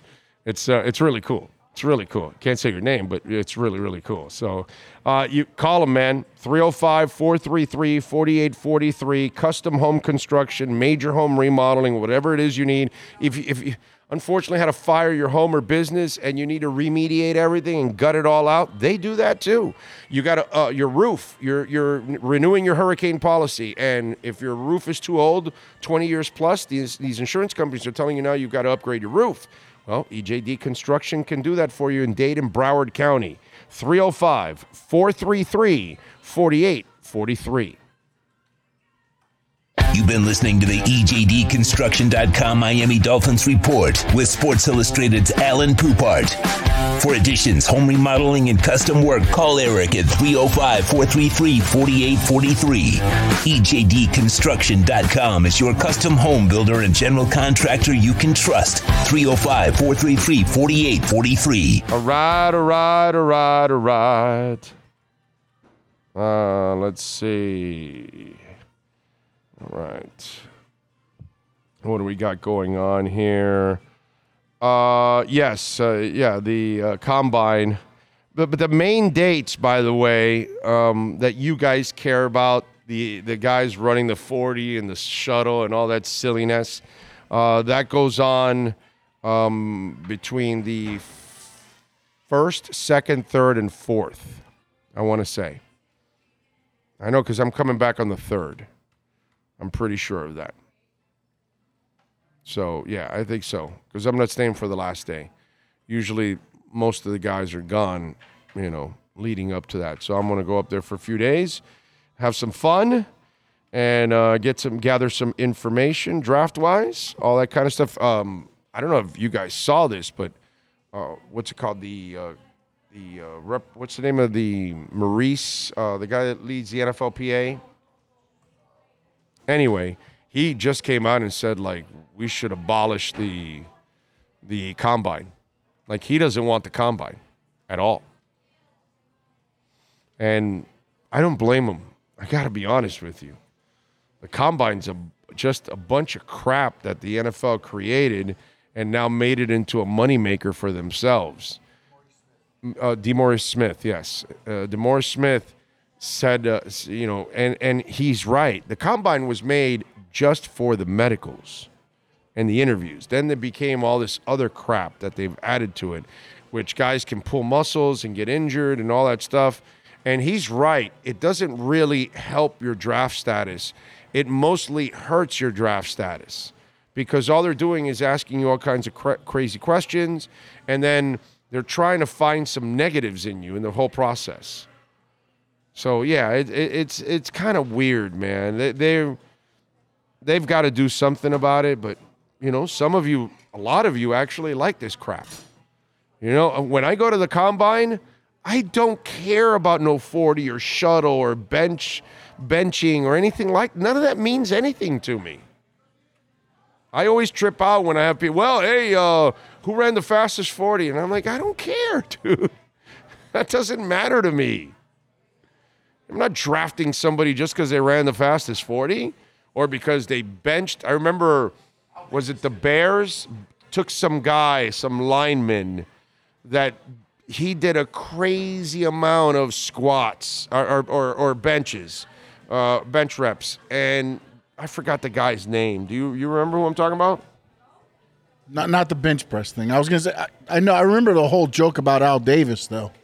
Oh, if yeah. run a forty, you can turn, jump up to a, Yes. a first round pick because you got Willie Gault and all Yes. those, guys. Yes. I remember that, but I don't remember the. Yeah. See if Yeah, yeah. So, just um, what's it called? Um, it's crazy. Just it, it, to me, it's it's silliness. let me see here. Justin Ernest. Really? No, no, He com- he completed 51 reps at the 99 NFL Combine. No. It was it was after that. It was after that. It was after '99. It might have been somewhere in the 2010 area, probably. But it's some guy that they drafted. Uh, Bears draft. Just put Bears draft D linemen bench reps, and maybe it'll come out like that. If I if I uh, if I remember correctly. But anyway, so Not Khalil Mack, right? no, no, definitely not Khalil Mack. Sam Acho.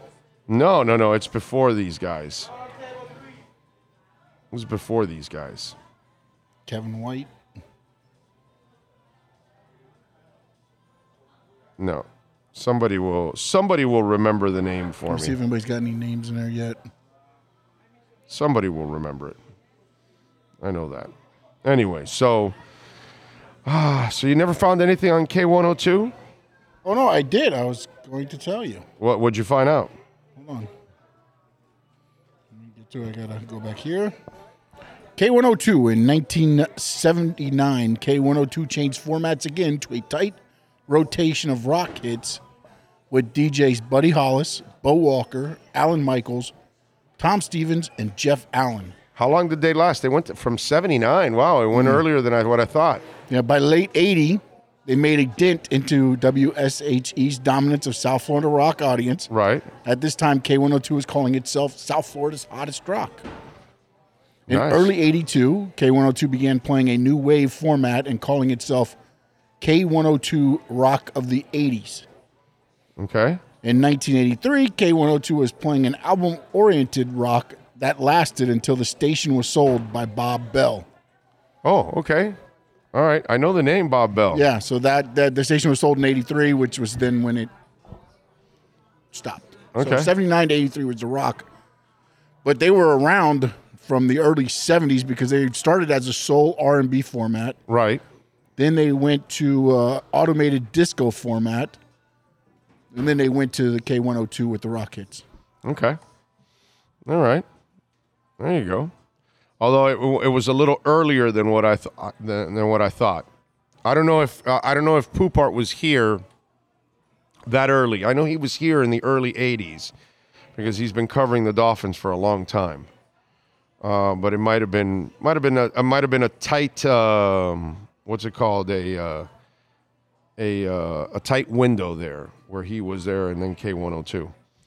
Uh, let's see. Uh, Rhino says there were so many K102 bumper stickers in my high school with the kangaroo Big O show. Yeah, I remember that.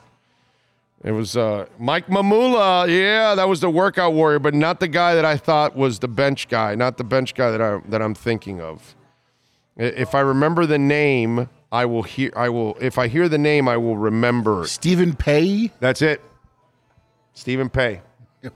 Yeah, where'd he go? What He school? was in Oregon State in 2011. He recorded 49 bench press reps at the combine. He went on to be drafted by the Chicago Bears in the That's it. second round of the 2011 NFL draft, and, And he did played nothing. for Washington, Cleveland, and Dallas. did nothing. That's the guy. That's the guy. And, and what did I say? Like around 2010, it was 2011. There you go. So once in a while, I, I, I get right up there, right around that area, and we get close to it. How you remember these stupid things?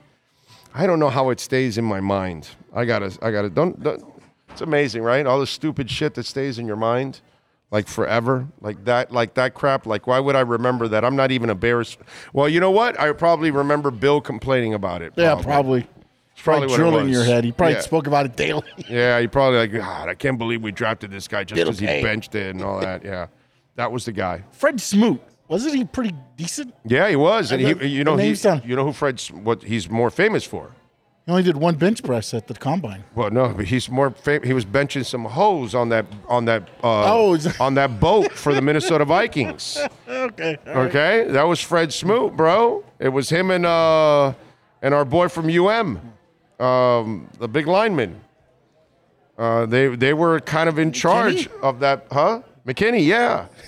they were in charge of that sex boat, that sex party. Okay, okay, okay. That's what Fred Fred Smoot is. That was he the was a good- Vikings, right? yeah, he had some good years, bro. He was good good corner for the Vikings. No, he's officially I mean, for the, uh, the weakest athlete in combine history. Okay. Because I wanted to see because it popped up like That's who did the least. He did one, one rep. Fred's just like, hey, I got, I got to go see some O's. I'm out of here. Yeah, one bro. Gone, one and gone.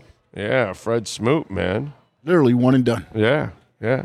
He he shit, he got a long career in the NFL. I want to say he played maybe 12 years, 10 years. I knew the name. Smooth. It sounded familiar, but I didn't know if it was the same, like a different one, or if, if was. How long did Fred Smoot's career last? Uh, I want to say let 10, 12 years, bro. That, that that guy bounced around a little bit, but but he had a time where he was a good player and then he helped out. Yes, Y100 was Y Y100's always been pop, never been rock. It's uh, Zeta was rock in in this town in South Florida. K102, Zeta, She, and and now it's uh, Big. That's about it, right? And and then if you live a little bit more north, the Gator. Always love the Gator. Yeah, Smoot nine years. Someone says. Yeah, 2001 to 2009. Yeah, Okay, between yeah. two teams, the There go. Vikings and the Redskins. Yeah. So he had a hell of a career, man. Hell of a career. I can tell you that. That's for sure. And I agree. That's right. Give us a like there on the on the uh, on the uh, chat board there, folks. Appreciate you all. It's very important to hit the like button. Gets the algorithm going, and all that good stuff. So the lots of uh, basketball trades, none for the Miami Heat. What were you Yeah. gonna say? No, no, no. I was going to ask you something. Um, I saw something on Twitter that uh, like an NFL reporter kind of sends out. He was he talked to five agents. And he didn't say which 5 about uh, Chargers Pro Bowl quarterback Justin Herbert's contract extension would look like in the offseason. Right. And he averaged. He took he took the average of of them and kind of came up with the deal. Five years. What do you think the per year? Oh, it's going to be in the 45 range. 50? Wow. Fifty-two point four million per year.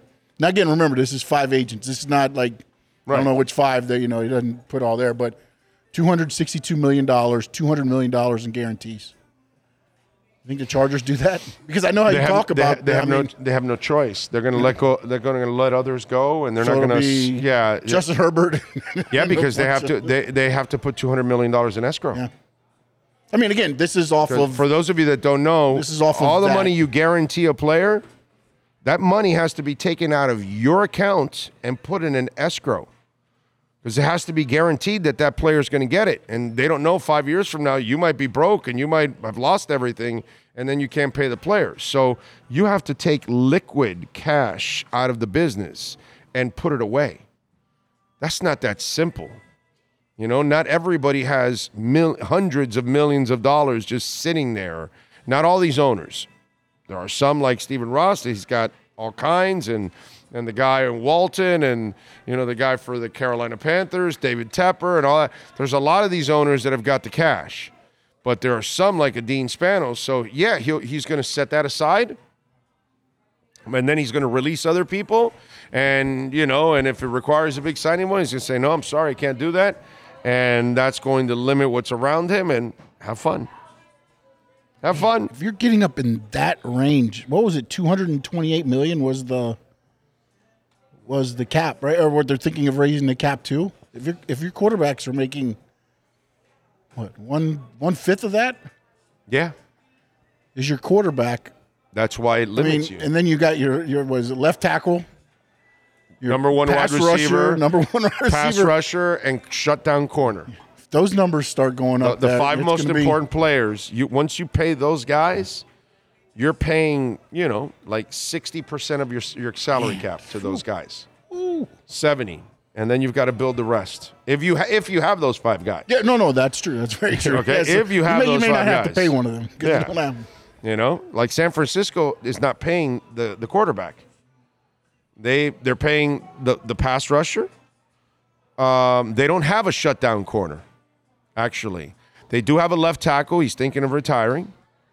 And then uh, they have an and Deebo Samuel. They have the number one wide receiver. So they're missing the shutdown corner and the franchise quarterback.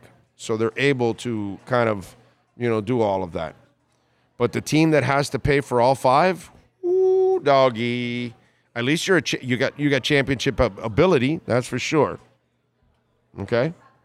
Can I ask you one thing? I'm sorry. Yeah. I don't want to. It's a talk show. No, but when you look at like KC, for instance, all right, because everybody got onto them because they let let Tyreek go, but Kelce gets the number one receiver money or no?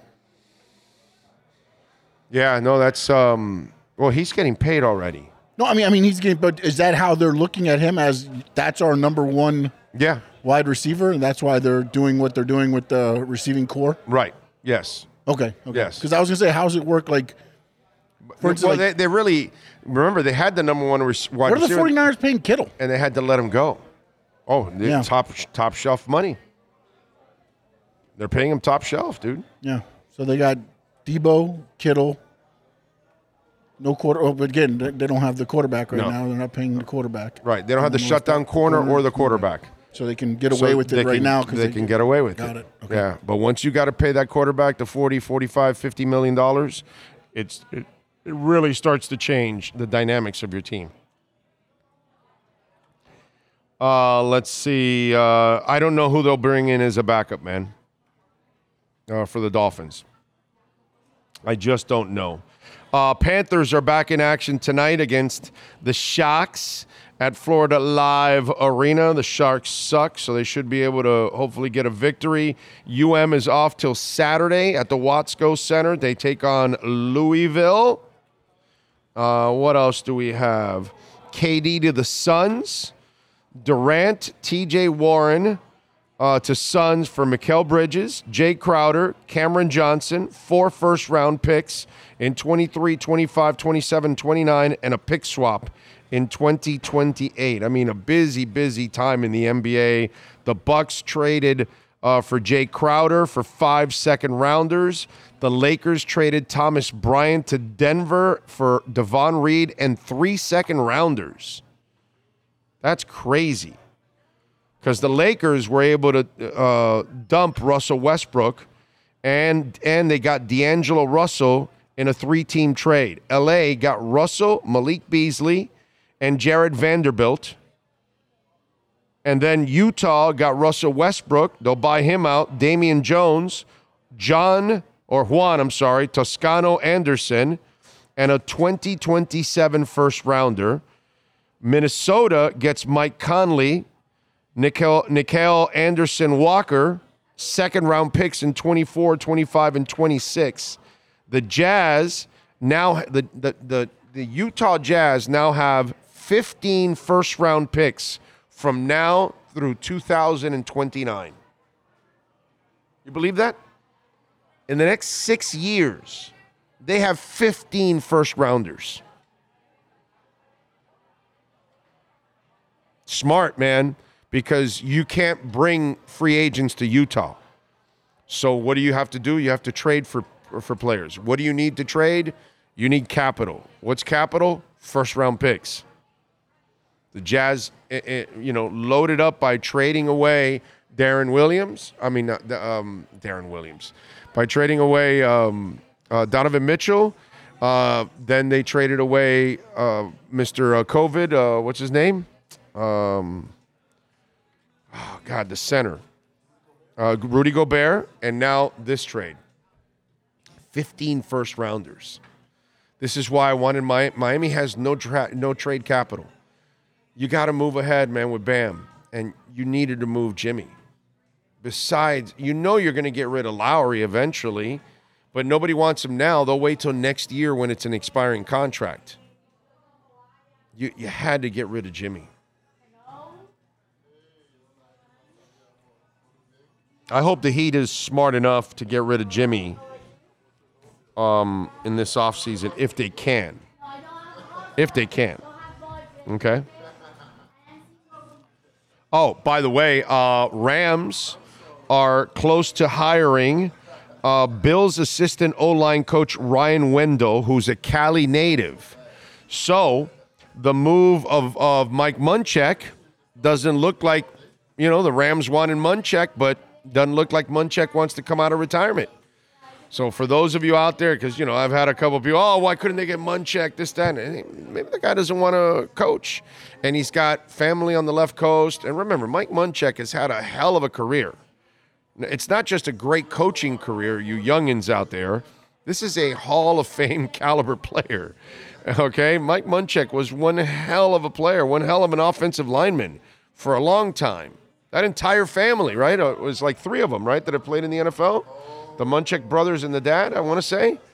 I, I mean, it's it's sick, and so he's had a long career. Maybe he doesn't, you know, at least from what I heard before I started this show. So it looks like he may not be coming back to work yet. Maybe he's off this year, or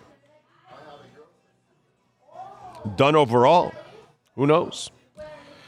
All right, let's uh, take a quick break. It is hour number three. Next, we are coming to you live from Hialeah Park. Uh, by the way, Cutter's Edge Pro, we love Cutter's Edge Pro. Will and Mike, they do a great job. Every time I pull into my house and I see the beautiful work that they did for us, and they can do it for you, it changes the look of your home. It just feels, it, it just takes it to another level. Plus, the value of your home goes up. And then the best thing that we've we've been able to do. And by the way, I went and saw the video. There was too much freezing at the back end of it. I gotta re I gotta reshoot that video. Yeah, it locked up and it stayed with me for a while until the end. Yeah, it just yeah, it's not yeah. So I gotta redo it, and I will. I'll redo it and uh, show. Maybe what I'll do is I'll record it, then upload it, so that way you guys can see the whole video clean and everything. But man, my backyard, I'm so happy with, and I thank Will and Mike, obviously, and that company does such an amazing job. They do the job right. That's what you're going to feel when you when they're done. That you know they did it the right way. Uh, they they do maintenance also, folks. They do all kinds of things from landscape design to outdoor lighting, uh, irrigation, synthetic turf tree trimming and removals. Don't go doing that yourself. It's so dangerous getting up on the roof. Sometimes these trees are close to power lines. Man, let, let professionals do this for you. That way nobody gets injured and they're fully insured, by the way. Again, I wouldn't even have a company on our show that isn't fully insured because I'm not going to send a company to your house that isn't fully insured and puts you guys at risk. I can't do that. And that's why I always tell you guys whoever you hire, please make sure they're fully insured. So, Dade, Broward, or Palm Beach counties, call my friends, man. Call William or Mike, 954 472 0622. Your home, your business, your condo, doesn't matter. They work all of those. It doesn't matter if it's home or business, every kind of business. They've handled all of them here throughout South Florida and they maintain them. They've got like over 70 trucks that are roaming, and you've probably seen the Cutter's Edge logo throughout South Florida. Call William or Mike, 954 472 0622. Go to cuttersedgepro.com and go to their Instagram page and go check out some of their work there at Cutter's Edge Pro. Welton Rayom has more than 62 years of litigation experience handling insurance disputes. They're committed to resolving even the toughest insurance claims quickly. Call them for a free consultation. 954 966 4646. At Welton Rayom, they don't get paid unless you win. Property damage claims to your home, business, or condo as a result of a hurricane. Welton Rayom can help. Water, mold, fire, smoke damage, Welton Rayom can help. Call 954 966 4646.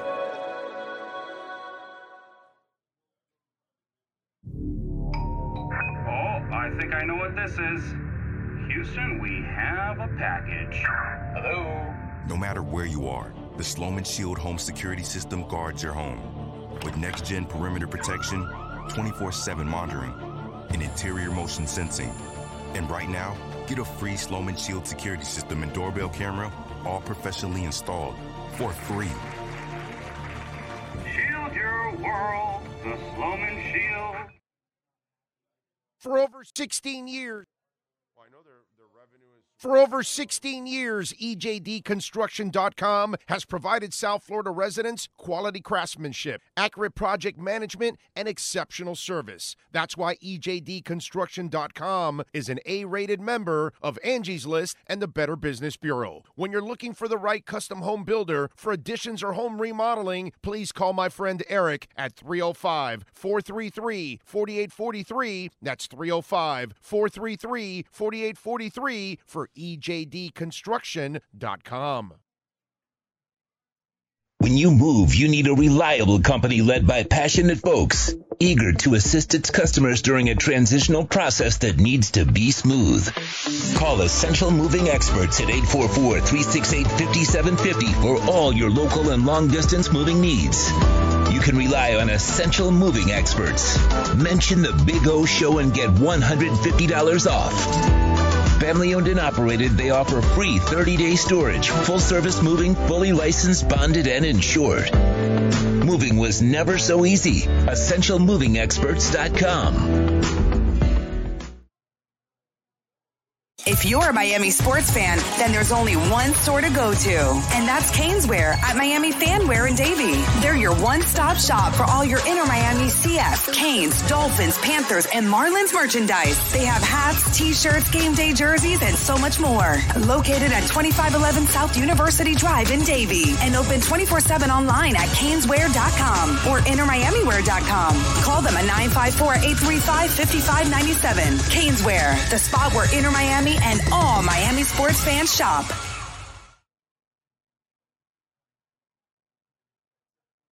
There's no need to drive around South Florida wasting valuable time looking for a new or certified pre-owned Acura. Go to the number one volume sales dealership in the Southeast United States. Craig Zinn's Acura of Pembroke Pines. Purchase with pace and space in a dealership tailored to your needs. From home buying to providing that personal touch. Contact the 2020 Satisfaction Award winner Craig Zinn's Acura of Pembroke Pines. 888-776-5123. That's 888-776-5123. Or visit them at 15601 Pines Boulevard in Pembroke Pines.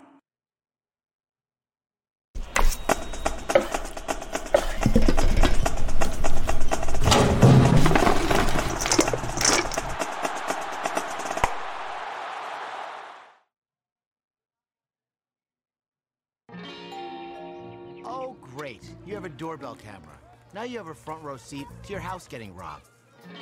They're breaking into my house! Ooh, there goes the TV. I'm sure it'll turn up at the pawn shop. No, not the TV! Just because you can see them, that doesn't mean you can stop them.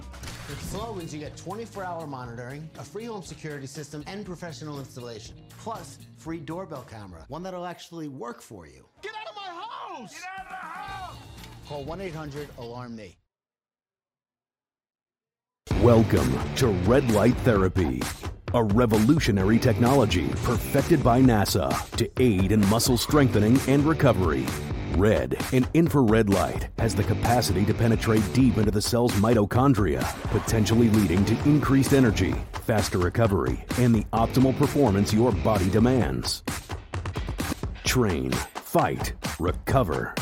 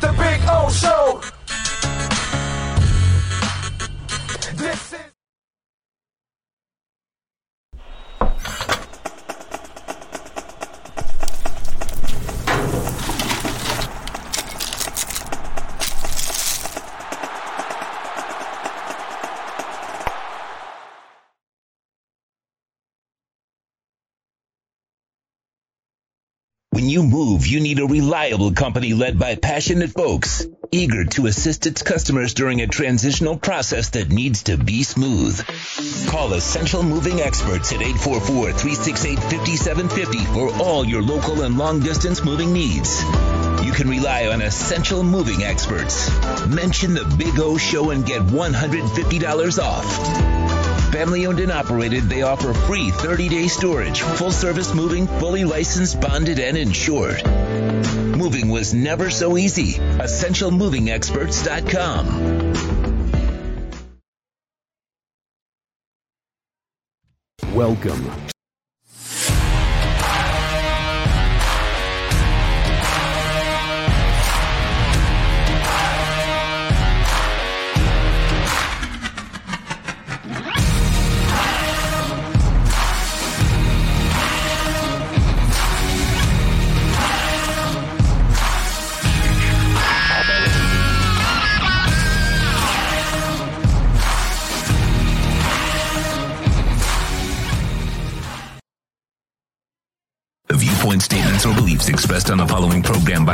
guests, or callers are not necessarily the opinions of FantasyXS.com, Media Group Inc. ownership, management, sponsors, or website. When it comes to South Florida sports teams, very few in the media have witnessed, lived, and covered it like the Big O. Let's start the program dedicated to your favorite South Florida teams with a passion that's unmatched. The Big O Radio Show is on. Here's the Big O. Alrighty, welcome back. It's hour number three of the program coming to you live from Hialeah Park. Appreciate all of you out there. Luis de Cubas is set to join us at the bottom of the hour. We'll have a little fun with him. Uh, man, there's a monster dip in the market right now, dude. Uh, Bitcoin's down to 21,871. It was hovering around 23, down almost 5%. Uh, something happened. The markets have gone to crap. Uh, Dow Jones is down 250 points. The S&P down 36. I mean, it is just absolutely crazy. Apple down a percent. Uh, just uh, it is uh, not good. Home Depot down five percent. Man, wow. So yeah, not good right now. Markets went the other way, and um, you know, it's to me. I, I told you guys about this before. I was kind of shocked about these runs that that have happened in the market and in crypto because I thought we were going to kind of go through some really rough stuff in the first six, seven, eight months of this year. And then the back end, I thought, is when we were going to start to. So I was surprised. But I got to tell you, nice little dip there. I see where Cardano's at. That's a really good price right now with Cardano.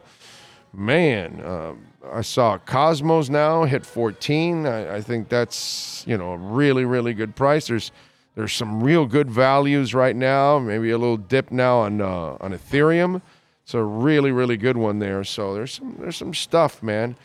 See what happens. Maybe I'll do something. I, I got something set for Saturday to do a crypto show, but uh, who knows? Maybe I'll do an extra one here along the way uh, as uh, some more information comes in and we can start to look at it. But man, that is pretty Im- pretty impressive dip there uh, for the market. Still way up from where they from where it was, but uh, yeah, that's one hell of a dip, man. One hell of a dip, I gotta say. Let me see where Alethea is at. And Alethea is down 20%, down to five, eh, 5.7 cents. Remember, it got up to nine. This was under a penny and it shot up. And remember, when it got up to nine, I, I hope I told I told you to take out your investment and take out your profits. This is why you always do that, and you don't and you don't uh, invest on anything going parabolic, as I always tell you guys. But wow, man, Immutable X is down 13%.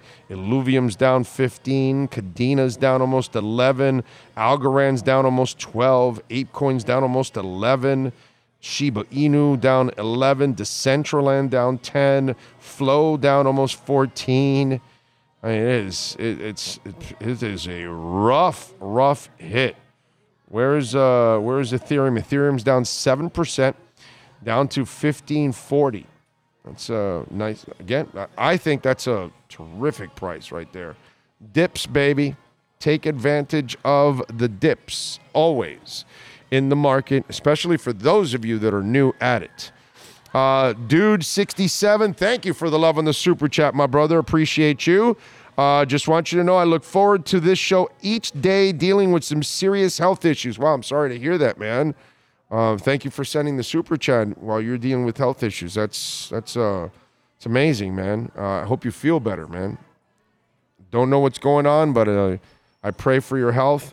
Says, uh, hope you're digging the new playlist. Oh, uh, yes, now yes. Um, I, I've got the, the the metal one that you sent me. Uh, I have not played it yet. Actually, I haven't played either one of the two yet because I haven't been really chilling and relaxing and listening to music. So I have not played any of those yet. But I do have them locked and loaded and ready to go. So thank you for sending those uh, those playlists to me, man. I uh, like you know what? Maybe I'll probably jam the the metal one, the hair metal one on the way home, right? Because that's the that's one of the two that you sent me. I know that. Let me see it right here. Let me uh, check it out on my uh, on my Twitter feed. Oh, you got no show today. No, no, we do Thursdays at this time, my man. Uh, 80s hair metal. That's it. Yes, I will probably listen to that one on the way home. Yeah, I can already see it. Yeah, yeah, yeah, dude, you nailed it. Yeah, yeah. Yeah, yeah, yeah. Little LA Guns, Faster, Pu- Faster Pussycat, Bullet Boys, Poison. I love it. White Lion, Warrant, Winger, Bon Jovi, Cinderella, Dokken, Def Leppard. Yeah, man. Yeah, yeah. You hit it. You hit it. Yeah, you got a lot of the stuff that I that I would want to listen to when it comes to hair metal. So good stuff. Thank you. Appreciate you there, dude. Sixty-seven. Very nice of you, my man.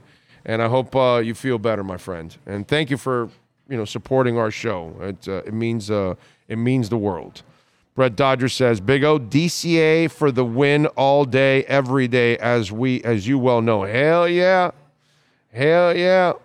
And every chance I get to buy a little Bitcoin here and there, I keep doing it. I keep doing it. I keep doing it. You know, there, there. It's what, what, what country was I? Uh, what was it that I was I was seeing the other day, and and it was. Let me see if I can find it. And this is a guy that's running for president in Argentina. I think it is, if I'm correct. I think I saw it last night. And here we go. And this is where this is where we're headed because every every government in the world is destroying their currency and not helping their their people and it's it's happening here too by the way. It's not just social security. Okay? It's also our dollar absolutely getting destroyed, you know, in the process. And so the, one of the gentlemen that is running for president of of Argentina. Let me see if I can find it here. Hmm. Did I pass it up? And oh man. Let me see. Uh, I can't find it now. It sucks. But he basically came out and said that, you know, because of um, fiat currency, it really does not service governments don't really service you know uh, the people and that bitcoin is the way to go or you know i'm kind of paraphrasing uh, what he said but it's basically that.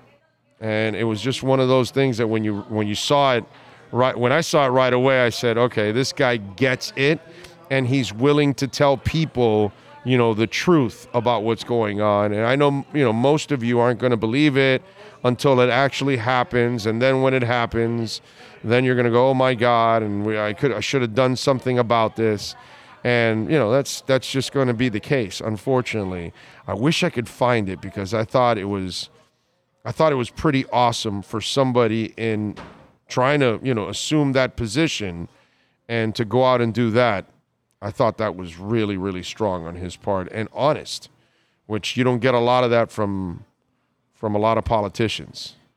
What a shame I can't find it. Damn it. Oh well. What am I going to do? You got something there for me? I thought you were, you were going to say something. Oh, Sean? No, no, no, oh, okay. I've tracked down the uh, what we discussed about earlier. What? What? what? we were on break. What? What? The Riley thing. Oh, okay. What happened? So Okay. ta- talk to us. So, so Bleacher Report put out an article. Okay? Okay. So then what they did was somebody tried to take a picture of the Bleacher Report article, and then what they did was they took out a little bit and added their own little lines. Whoever had plenty of time to sit here and try to limit, because what happened was when I scrolled up the article a little bit, the, the caption I told you they took out, Mm-hmm. I saw three names. And I was like, hmm, okay. Said Anthony Chiang, per Anthony Chiang, Barry Jackson, and one other. I forget who the other one was right now. But they said, you know, so I'm like, okay, let me see where this is from because some of this is from legit, a legit source. So I went and I found the article on Bleacher Report, and you can see where they took the one paragraph, inserted it in. But it's it's pretty funny because some people are upset enough right now with the way the To Miami Heat shit free up. agency is to make that up. But not only that, but people are believing it. Yeah, I know. Yeah, and then and then you People uh, are believing it. Yeah, and Riley wouldn't. that would never happen to Riley, bro. Give me, give me a break. So I saw this yesterday from Bitcoin Magazine. This is uh, Ar- uh this is uh, Argentine president ca- uh, candidate. There he is, right there, and it, and it says uh, inflation is a crime that favors politicians and harms the private sector. Eliminating the central bank is moral.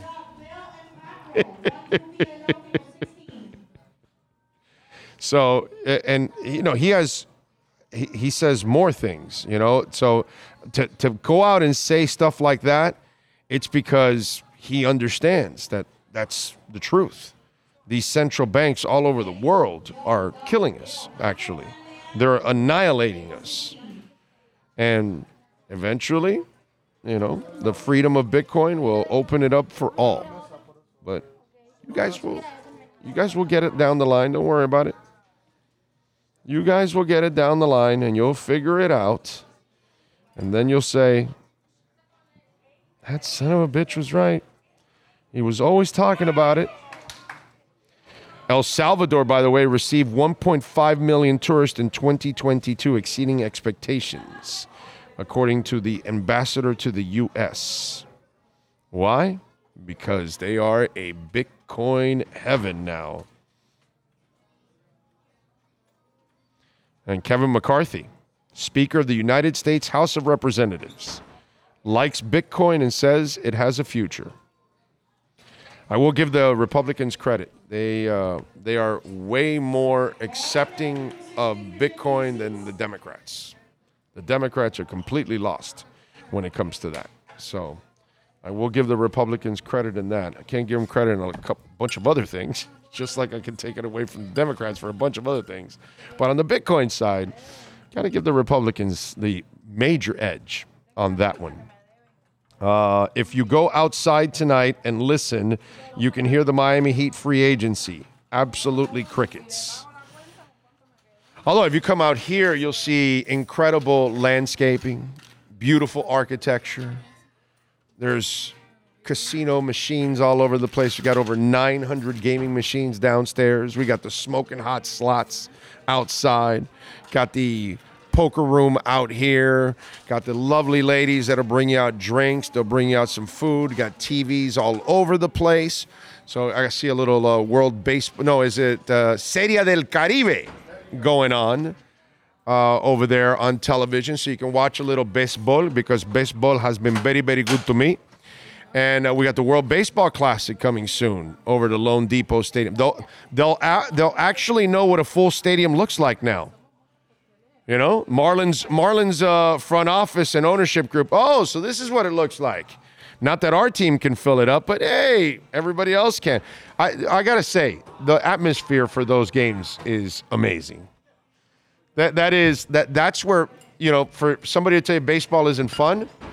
Okay, just go to the just just go to the World Baseball Classic and tell Yeah. me you're not going to have fun. Yeah, but it, it's more of the. You go to the Marlins. There's a, there's 1,200 people inside this, you know, elephant of a building.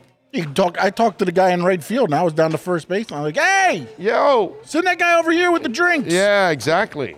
Because it's only me? one guy with drinks going Yeah. all around the state. That poor guy. No, they're not paying everybody. They're paying. Yeah, I mean, you know what I mean. So it's like you, I get it. You know, you you might say baseball's boring and all that kind of stuff, and that's fine. Whatever. I, I love baseball, but if you go to the, the if you go to the the World Baseball Classic, I think you'll have fun. Okay, I think you'll have a blast at that because the atmosphere will be passionate. Yes. You know, and that is fun. Yeah, it's fun. Know, so Anyway, uh, vastly underrated Canadian band. Uh, oh, wait a minute. Who's uh, Double T Sports? Big O, do you remember? Of course. Dude, I was just talking about April Wine. Okay? I, I'm, I'm thinking of doing something really crazy. Okay? April Wine um, is playing their last concert. Well, at least the lead singer is playing his final concert in Nova Scotia. And I was talking about this. Where is uh where is this? Damn it. Let me see if I have the article still here. Myles Goodwyn is going to to retire from touring in March this month. The singer and guitarist in the Canadian outfit from 1969 until they split in 86. Then again, since their 92 reunion, he confirmed that he'll continue to lead them from backstage. Marc Parent will take over place alongside guitarist Brian Greenway and bassist Richie Lather and drummer Ray Nichol. The move leaves Greenway as the longest standing live member, having joined the band in 77. Although I'm still with the band writing, recording with the guys, and producing, I'm now officially retired from touring. Goodwyn said in, the sta- in a statement, My last stage performance after 50 plus years on the road will be in Nova Scotia, Nova Scotia March 2nd, where it all started, and it'll end for me there. So March 2nd in Nova Scotia will be, and I don't know the, na- the bar that's there, but there was a part of me that wanted to go to that and go see uh, April Wine. And yes, uh, I and give you an April Wine story. Right before the pandemic, I was going to Vegas for the draft, and you know the pandemic hit and canceled everything. And uh, we had tickets for two nights for Pearl Jam in Oakland. And during the week of of the draft, there, April Wine was in in in concert in Vegas. This is three years ago, right? When it, when the when the pandemic started, and I had tickets already for that concert, and I had to obviously cancel it and and got my refund and all that stuff. I couldn't go to the April Wine concert, and I missed my Pearl Jam back to back concerts in Oakland too. There was another concert that week that we were going to. There was several concerts. That was just going to be a legendary week. God, that was going to be a good week on the show. Man, I tell you. And yes, they are underrated. I love April Wine. Yes. Yes. So I'm with you there. Uh, if you go, uh, let's see. Yeah, I'm going to the Dominican Republic versus Israel game. There you go. Miami Heat. What the hell? Didn't make any moves. And they don't have any. They have. They have no firepower. It's a problem with them. Micky Arison should sell to a real billionaire.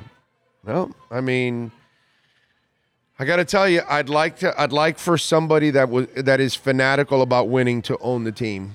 Uh, Micky Arison apparently is not fanatical about winning. He's very. Uh, um, let's just say he is uh, strategical and convenient. So it has to be something so obvious that they're going to get financial return automatically and pay for what they're doing, at least. But is he willing to take chances and pay luxury tax and all that kind of stuff? No, he's not. And he proves that every single year. And it's insulting that you went with an incomplete roster this year the way they have. It's just like three spots right off the top of your team is, is useless. And that doesn't help out your coach, who's a great coach, by the way. I, I, I, I can't say enough about Erik Spoelstra. I really can't. He is as impressive as it gets. Michael Irvin, by the way, was sent home after an altercation um, with uh, a woman at a hotel at the Super Bowl. He will not be part of their coverage in the NFL Network. It's kind of crazy. Uh, he says he doesn't know what happened. He says it was a 45 second um, inter- interaction with her, and then he walked away. And who knows? Kind of crazy, huh? I tell you. All right, let's uh, let's talk a little boxing. On the 24th of this month, Sean and I will be here to uh, watch it all, and we'll have some interviews for you throughout from now till the 24th. We'll be giving away some tickets. Uh, Guillermo Rigondeaux is coming back to the ring uh, February 24th here at Hialeah Park, and the great Luis de Cubas is ready to join us to talk a little boxing. And Luis is always ready to talk a little boxing. How you doing, my friend? You doing good? I'm doing great. You know, I'm happy to you know come back to the Hialeah racetrack again. I think it's the ninth time now. Uh, I want to thank Frank Fury, John Bernetti Jr. I want to thank Amari Piedra from the Caribe Royale in Orlando, which is his par- partners in the event.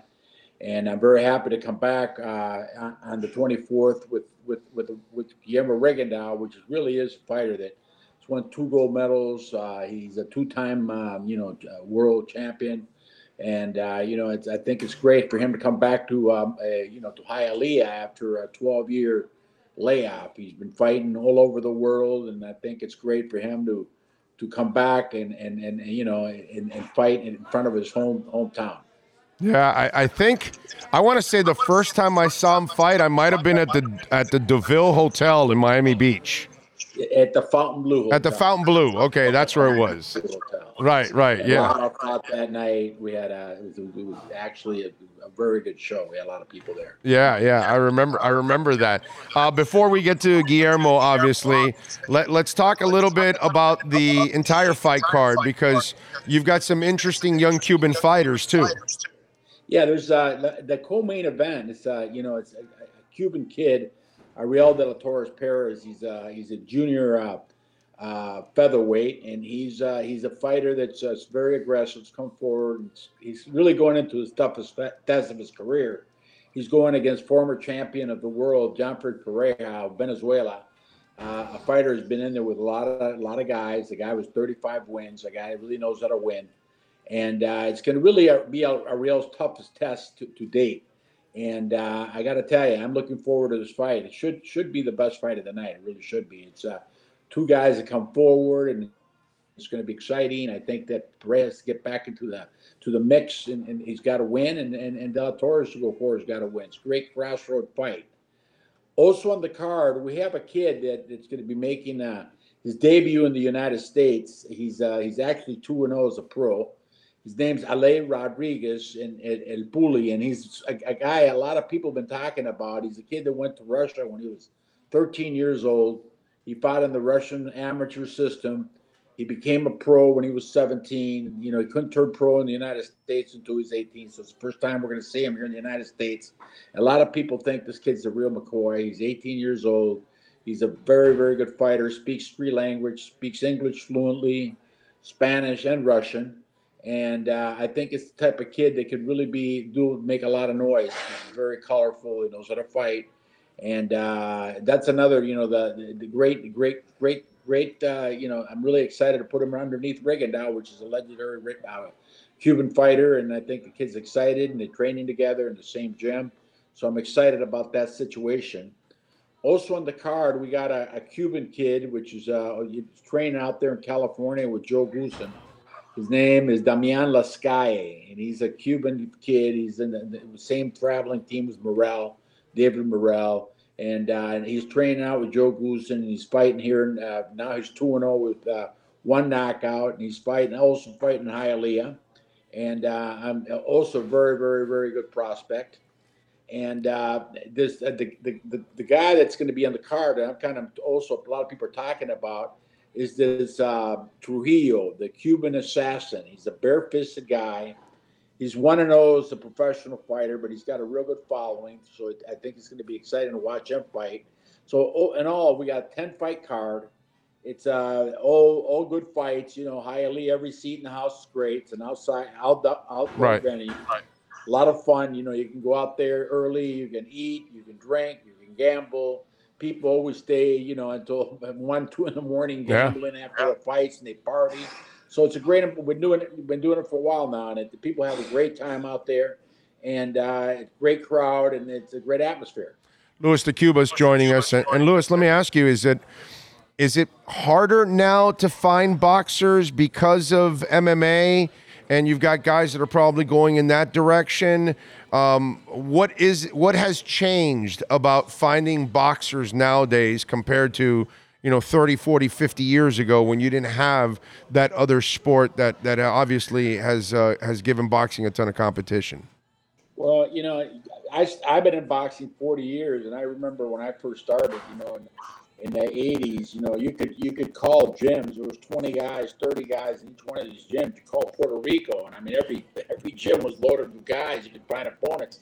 And now it's not the same anymore. I think that, you know, I went from, think about the last 15 years, you went from 9,000 licensed fighters to, you know, 4,500. So it's, it's, I, I think a lot of the kids here in the United States are, you know, they're taking, you know, it- it's tough. It's a tough route. Boxing's a tough, tough business, and a lot of kids are are going into baseball, basketball, football, where they can get a scholarship.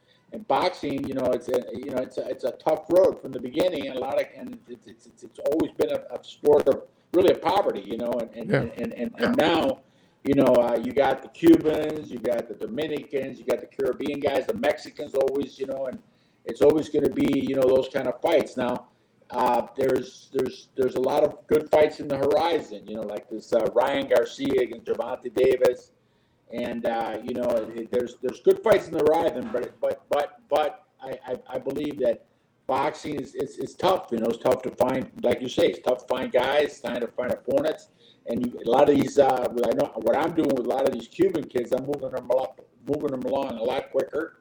I took David Morrell. I uh, I took him to Minnesota. I made him the house fighter over there with two professional fights. I made fight him for the world title against Lennox Allen. He won the title. Now he's in the mix with everybody. You know, he's eight and He's defended his title five times.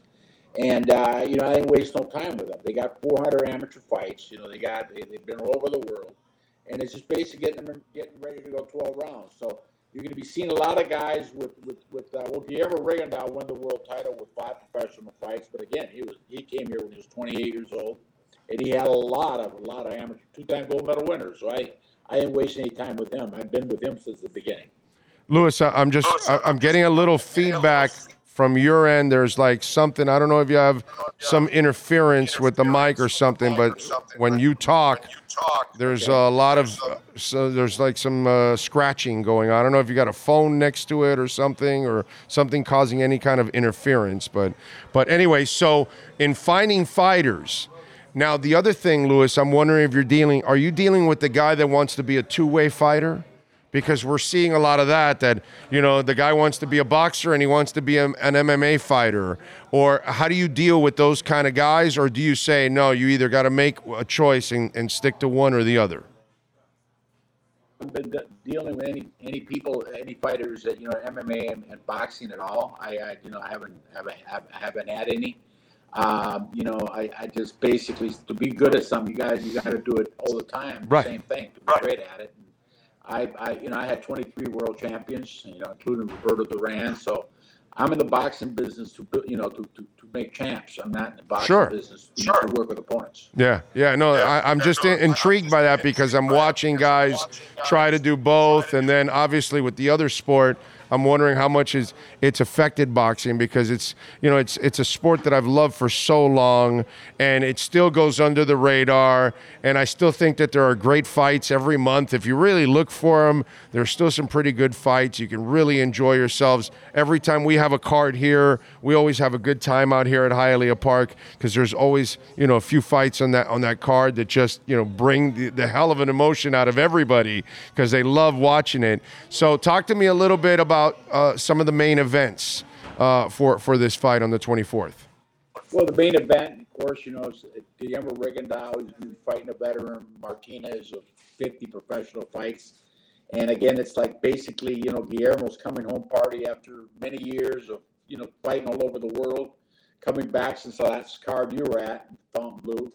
And uh, he's got a, you know, he's, he's a well-known fighter. He's, uh, he's a guy that's had a lot of media attention from the time that him and Lara tried to skip on, on the Cuban national team, Brazil. They, they caught him, brought him back to Cuba. So he's he's he's, he's they, they, a lot of a lot of there's been a lot of lot said about Guillermo Rigondeaux, and now it's basically at, the end of his career. He's got to he's got to he's got to go out there and, and fight. You know, sit down, fight more, not not not not box as much as more. Now people want to see guys trade and he's got to look for a knockout so he can get back in the mix. I know he left uh, 118 pound title. His four titles are going to be open now. You know, he, he is he's going to get another shot. You know, so this one's got to get by in Hialeah now on the 24th. Yeah, let's let's hope so. What's what's the uh, fight before that?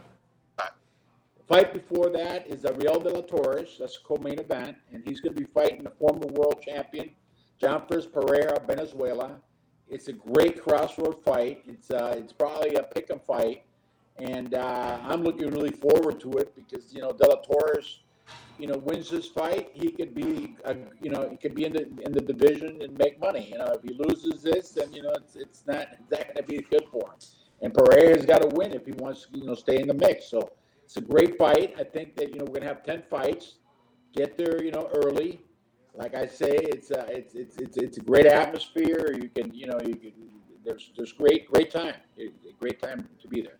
Uh, tell us a little bit about Warriors boxing because I, I think they they've uh, you guys are doing a great job of contributing to local boxing here in South Florida.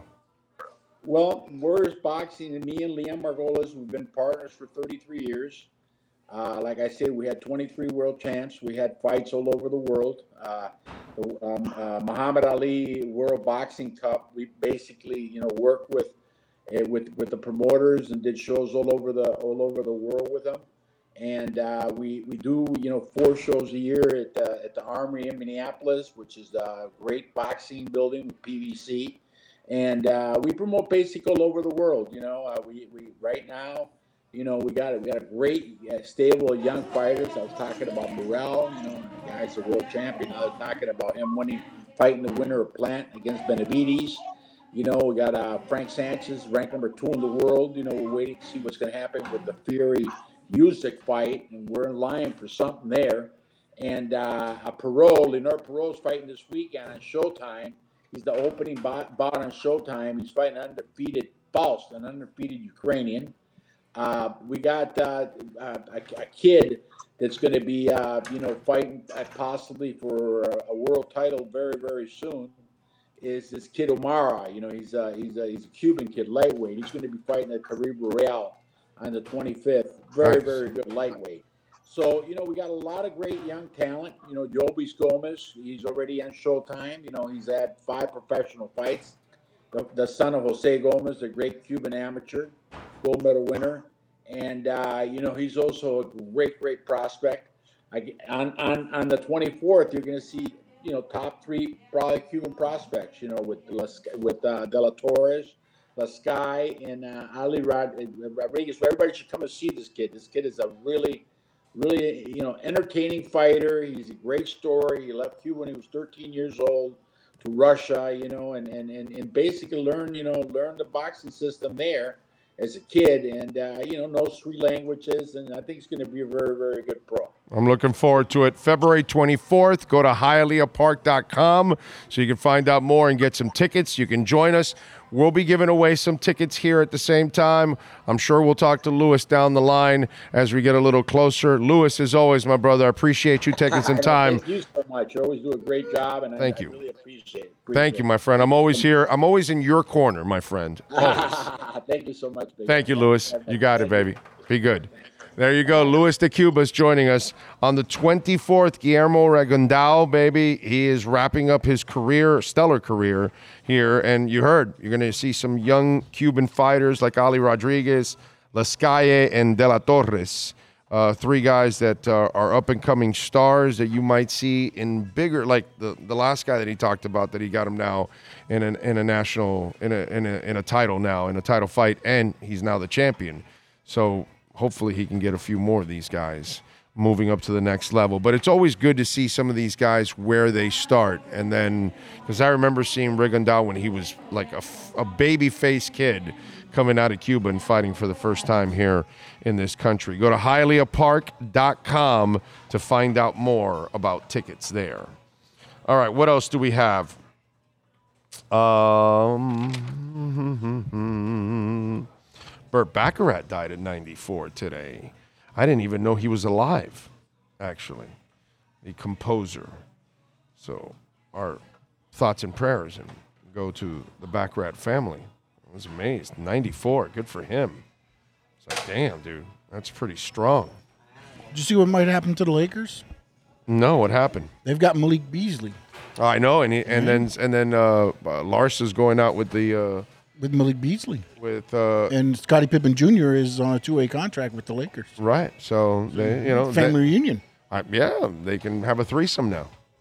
It's his mom, isn't it? Is it mom or is it? Oh no, that's right. I'm thinking the I'm thinking the other boyfriend. No, oh, oh right. no! no, I was like, wait, did I read No, no, the other, the other like, young. was No, I was Scottie thinking the Pippen other, the other basketball player she was going out. Yeah, with. it's his mom. That's right. Mom is going is going to be on the team with her boyfriend. Yes. Yes, the son is on the team with the boy. Wow, that's just weird. Yes. He's on a two-way deal, so maybe they can do something, keep him away. I don't know. It's gonna That be Lar- interesting. Lakers. That, that Larsa Pippen. You got to do something to get the people in, right? I mean, That LeBron's Lars- out tonight, by the way, against the big game against the Bucks. LeBron's hurt. She's a sick woman, dude. That's all. She's not right in the head. I mean, you know, you could be going out with somebody else. You know, make make better decisions. Uh, in 64, on this date in rock history, on February 9th of 1964, the Beatles made their live debut in America with their famous performance on The Ed Sullivan Show, a really big shoe tonight. The Fab Four performed five songs, including their current number one song, I Want to Hold Your Hand. 73 million people tuned into that broadcast.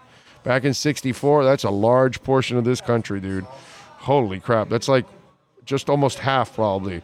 Uh, in 1972, Paul McCartney and Wings made their concert debut at Nottingham University in England on this date. So think about that. In 64, on this date, the Beatles made their debut in America. Okay. Then eight years later, he would be on his own because Yoko Ono broke the band up and he's in Nottingham University with Wings. Which, by the way, for the record, I love Paul McCartney and Wings. Love them. Love the music that they created. Uh, in 2009, Led Zeppelin singer Robert Plant took home five Grammys for Raising Sand, his bluegrass ca- uh, collaboration with Alison Krauss. Among the trophies they won were Album of the Year, Record of the Year, Please Read the Letter. Bruce Springsteen also left a winner, scoring the Grammy for Best Rock Song for Girls in Their Summer Clothes. In 81, on this date, Bill Haley, who hailed as the first rock and roll star with the success of his 1955 hit Rock Around the Clock, died of a heart attack. And in uh, 2009, Foo Fighters' Dave Grohl, as well as his record label, sued Miramax Pictures, accusing the Disney owned production company of unauthorized use of a Foo Fighters song, Big Me, in trailers for the film Rounders. Ooh, made a little money off of that. I can tell you that. That's for sure. And congratulations to the Scorpions. I wonder if uh, if my man, uh, dude sixty seven, did you put this in your in your hair metal uh, collection there? Uh, Scorpions ninety one classic "Winds of Change" has passed one billion views on YouTube. Upon its release, the Crazy World single topped the charts across Europe and was the number four hit in the US in its companion video and was uploaded to YouTube in 2009. 1 billion views of Winds of Change video. A hell of a milestone, says the band. Thank you to all the rock believers for watching. It was written by Klaus Meine, the singer. The power ballad became the soundtrack for the end of the Cold War, inspired by the experience of playing at the Moscow Music Peace Festival in 89. Wind of Change embodies the feeling of hope, optimism, and the prospect of a better future. When we came on stage in the Lenin Stadium and started our show by playing Blackout, explained Meine in 2020, all the Red Army soldiers who function as security threw their hats and jackets in the air, turned to us, and became part of the crowd. The world was changing right in front of our eyes. It was indescribable. There you go. Congratulations. A metal video, a metal ballad hitting 1 billion views. I think that's pretty freaking cool, actually. See, what, we, what do we got? We got any questions here down the stretch of the show? Big O, do you play a musical in- instrument? No. I, I, I tried to play guitar, and then I learned why I struggled so much to play guitar. And now I want to start it again. It's funny, right?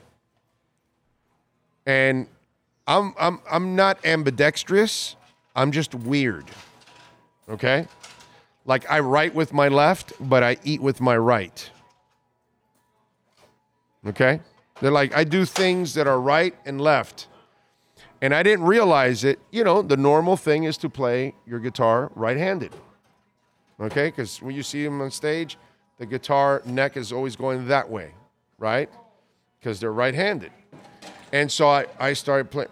And I always know, and I noticed late in my years that when I do my air guitar, it's left handed. And it's because I should be playing a left handed guitar because I would be more comfortable playing left handed, just like I am more comfortable batting right handed. I shoot left handed, uh, right left handed, but I, but I actually bat right handed, catch right handed, you know, all that. I do everything like a normal right hander would do in baseball. I throw the football with my right hand, I don't throw it with my left. You know, but there are certain things that I'm going to do with my left. Like I'm writing, I always write with my left. You know, that's just the way it is. You know, I just I can't help it. Some things I do right, some things I do left, and I didn't. I, I figured out why it was such a struggle for me because it was awkward for me. So I've told my wife that if I, you know, if the crypto thing goes well down the line in a couple years, I said, don't be surprised if I, you know, get myself a, a Marshall stack and uh, and a guitar, a left-handed guitar, you know, and uh, and start to, you know, learn some guitar for the hell of it. But no, I don't play an instrument. Guitar would be one that I would love to learn and, and have some fun with. But the next time I do, I will get a left-handed guitar to play just for fun. Uh, let's see. Scorpions are on it, says Dude 67. All right. There you go. You don't throw left like to it? Nope. I throw right. I'm a weirdo. I'm a complete weirdo. You know, there's there's really no other way to describe me. You know, it's just one. It's just an. I don't know how many of you have that burden that you do some things right and some things left, and you have no idea how it came that way and how it happened and whatever. You know what I'm saying? Just one of those things. So, yeah. Big O, who's on your Mount Rushmore of drummers? Oh, God, that's so hard. I've been asked this before. Neil Peart, uh, Ginger Baker, um, Keith Moon, Dave Portnoy, um,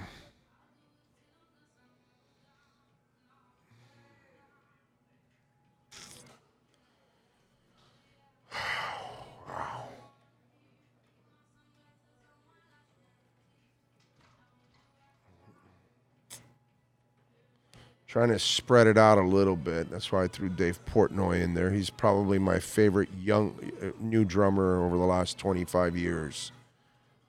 Um, trying to think of somebody. I'm going to go Terry Bozzio. Okay? There we go. Go with a couple of uh, eclectic picks because most won't pick Portnoy or Bozzio. Lots will pick Moon and Ginger and Neil Peart. That's those are like everybody picks those. You know what I mean? Because those guys are just like the gods, and so I'll throw those other two in there. Um, but I mean, it's I can put Stewart Copeland in there if I felt like it. You know what I mean? There's I, have been asked this before, and it's just um, yeah. Five picks for Jae Crowder is a freaking joke. Yeah, no, I, I, Miami didn't have the five picks, and I, I would rip them to to you know for a rental. You don't give up Caleb Martin for a rental. You don't give up you know something like uh, you know five picks. Stupid. No. And this team is not a rental away from a championship. They've got to have like a a serious superstar join this team. And I'm talking about a superstar. Karen Carpenter is the greatest singing drummer of all time. Now, I'm not going to put her in the top five of my drummers, but I will, I will name her the greatest singing drummer of all time. Says a lot, right? When we're talking Don Henley and Phil Collins. But yeah. So there you go. Because I'm including the voice. So her voice is, her drumming was awesome. You, you can go YouTube and watch it. But her voice obviously is superior to Collins and to Henley. You may like their voices because I'm a Henley guy. If you if you gave me like the three voices, Don Henley's voice is my favorite out of the three. Don't get me wrong, but I can't tell you Don Henley's voice is better than Karen Carpenter's. That's ridiculous. She can go to places that none of those two could ever go with her voice or the, the octaves and the different levels she has. Forget about that. You know what I'm saying? So, uh, yeah. But Carpenter was, she's special, man. She is as special as they get. Uh, Bonham, Peart, Moon, Carey. Yeah, Bonham's a guy that everybody puts there too. Yep. Uh, let's see. Yes, sir. What you got? No, I was going to ask, since talking music, how you feel about rappers? Well, I'm very old school in that sense. Well, I was going to ask because I Billboard I- put I'm out not- a top 50. I'm not putting the mumblers on there. None of Billboard these, put out a top these 50. shitty ass mumblers you got going on in 2000s belong anywhere in there. So Chuck D, is he there? That's my favorite voice of all time. Well, they've only got the top 20 here, so is Chuck D there? he is not in the top 20. And that list is shit. That's It goes- that list is over. Number one, Now, now Jay-Z. Biggie, Biggie is in there. Biggie's at six. Tupac's in there. Four. Okay. Uh, LL Cool J. 14. Okay. Um, Snoop. Number nine. Okay. All right. Uh, Nas. Number three. Okay. Um, let's see. I know my I, I, I one of the guys I love of this era now. He's not a mumble rap guy. He's not on that list. Lupe Fiasco is not on that list. But I not, love him. not on the 20, no. I no, don't know no. if But I, but I love but I love Lupe Fiasco. Out of out of the young rappers, he's one of those guys. I don't like the mumble rappers. Those guys they can all they can they can get lost and go play in traffic or something. Those people have no talent. Um, but uh, the guys I'm talking about have like real talent. Uh, let's see what oh Eminem. Shit, Number forgot. five. Yeah, Eminem's in my top five for sure. Uh, Beastie Boys are they there? They're not in the top 20 here. That's bullshit. Okay, so that list means nothing if you don't have Chuck D and the Beastie Boys in your top twenty. Okay, of rappers, then you know, sorry. Beastie Boys not only were great rappers and great lyricists and fun, but they also like made real music. Like they can play instruments. You know, they were like legit, legit musicians. So yeah, um, Want to hear their top 20? go ahead. Number one, Jay Z. Okay. Two, Kendrick Lamar. Okay. Three, Nas. Okay. Four, Tupac. Okay. Five, Eminem. Okay. Yeah. Six, Biggie. Okay. Seven, Little Wayne. Yeah. Eight, Drake. Wh- whiny little voice, little Wayne. Nine, Snoop. Ten, Nicki Minaj. what was eight? Drake. Okay. All right. I'm not really much of a Drake guy, but I get it. He does have skills. Go ahead. Eleven, Kanye. Okay. Number local. twelve, Andre three thousand. Oh yeah. No, I, I put both of them together, but go ahead. No, no, that's why I started looking at the list a little bit real quick to make sure I didn't miss when you said BC or anything like that. Uh, 13, Rakim. 14, LL Cool J. 15, J. Cole. Oh yeah, my daughter loves J Cole. He's good, dude. He's good. He's good. 16, Scarface. Oh, I don't know much. 17, 50 Cent. 50 Cent made the top 20? Yeah. 18, Ice Cube. I put DMX before 50 Cent. 19, Missy Elliott. By the way, I love DMX. DMX, you may not call him the greatest rapper, but I love his style. It's one of my favorite styles of all time. Love DMX. Okay, what? what'd and you number say? 20 was Big Daddy Kane.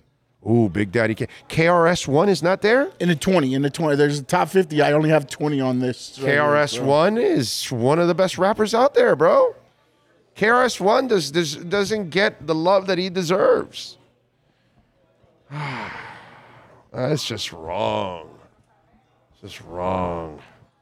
Wrong. How do you not have Chuck D there? Are you out of your minds? Wow. That's just wrong. That's disrespectful. Damn. Well, you know, Dre. Dre. Dre doesn't have a major catalog, dude. Yeah, he's a producer. That Dre should not be in the top 20. He doesn't have a catalog, bro. He has one album. He's not he's not LL Cool J, he's not Biggie, he's not Tupac.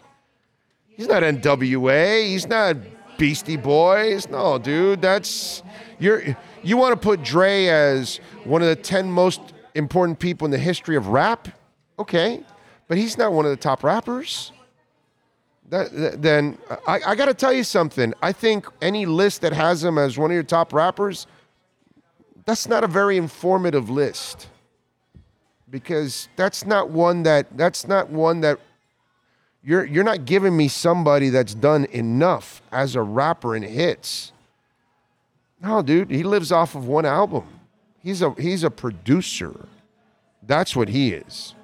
More than anything else. Nah, he's not one of the top I wouldn't put you could put him top 50 maybe, top 100 if you want, but he has no business being a top 5, top 10 or top 20.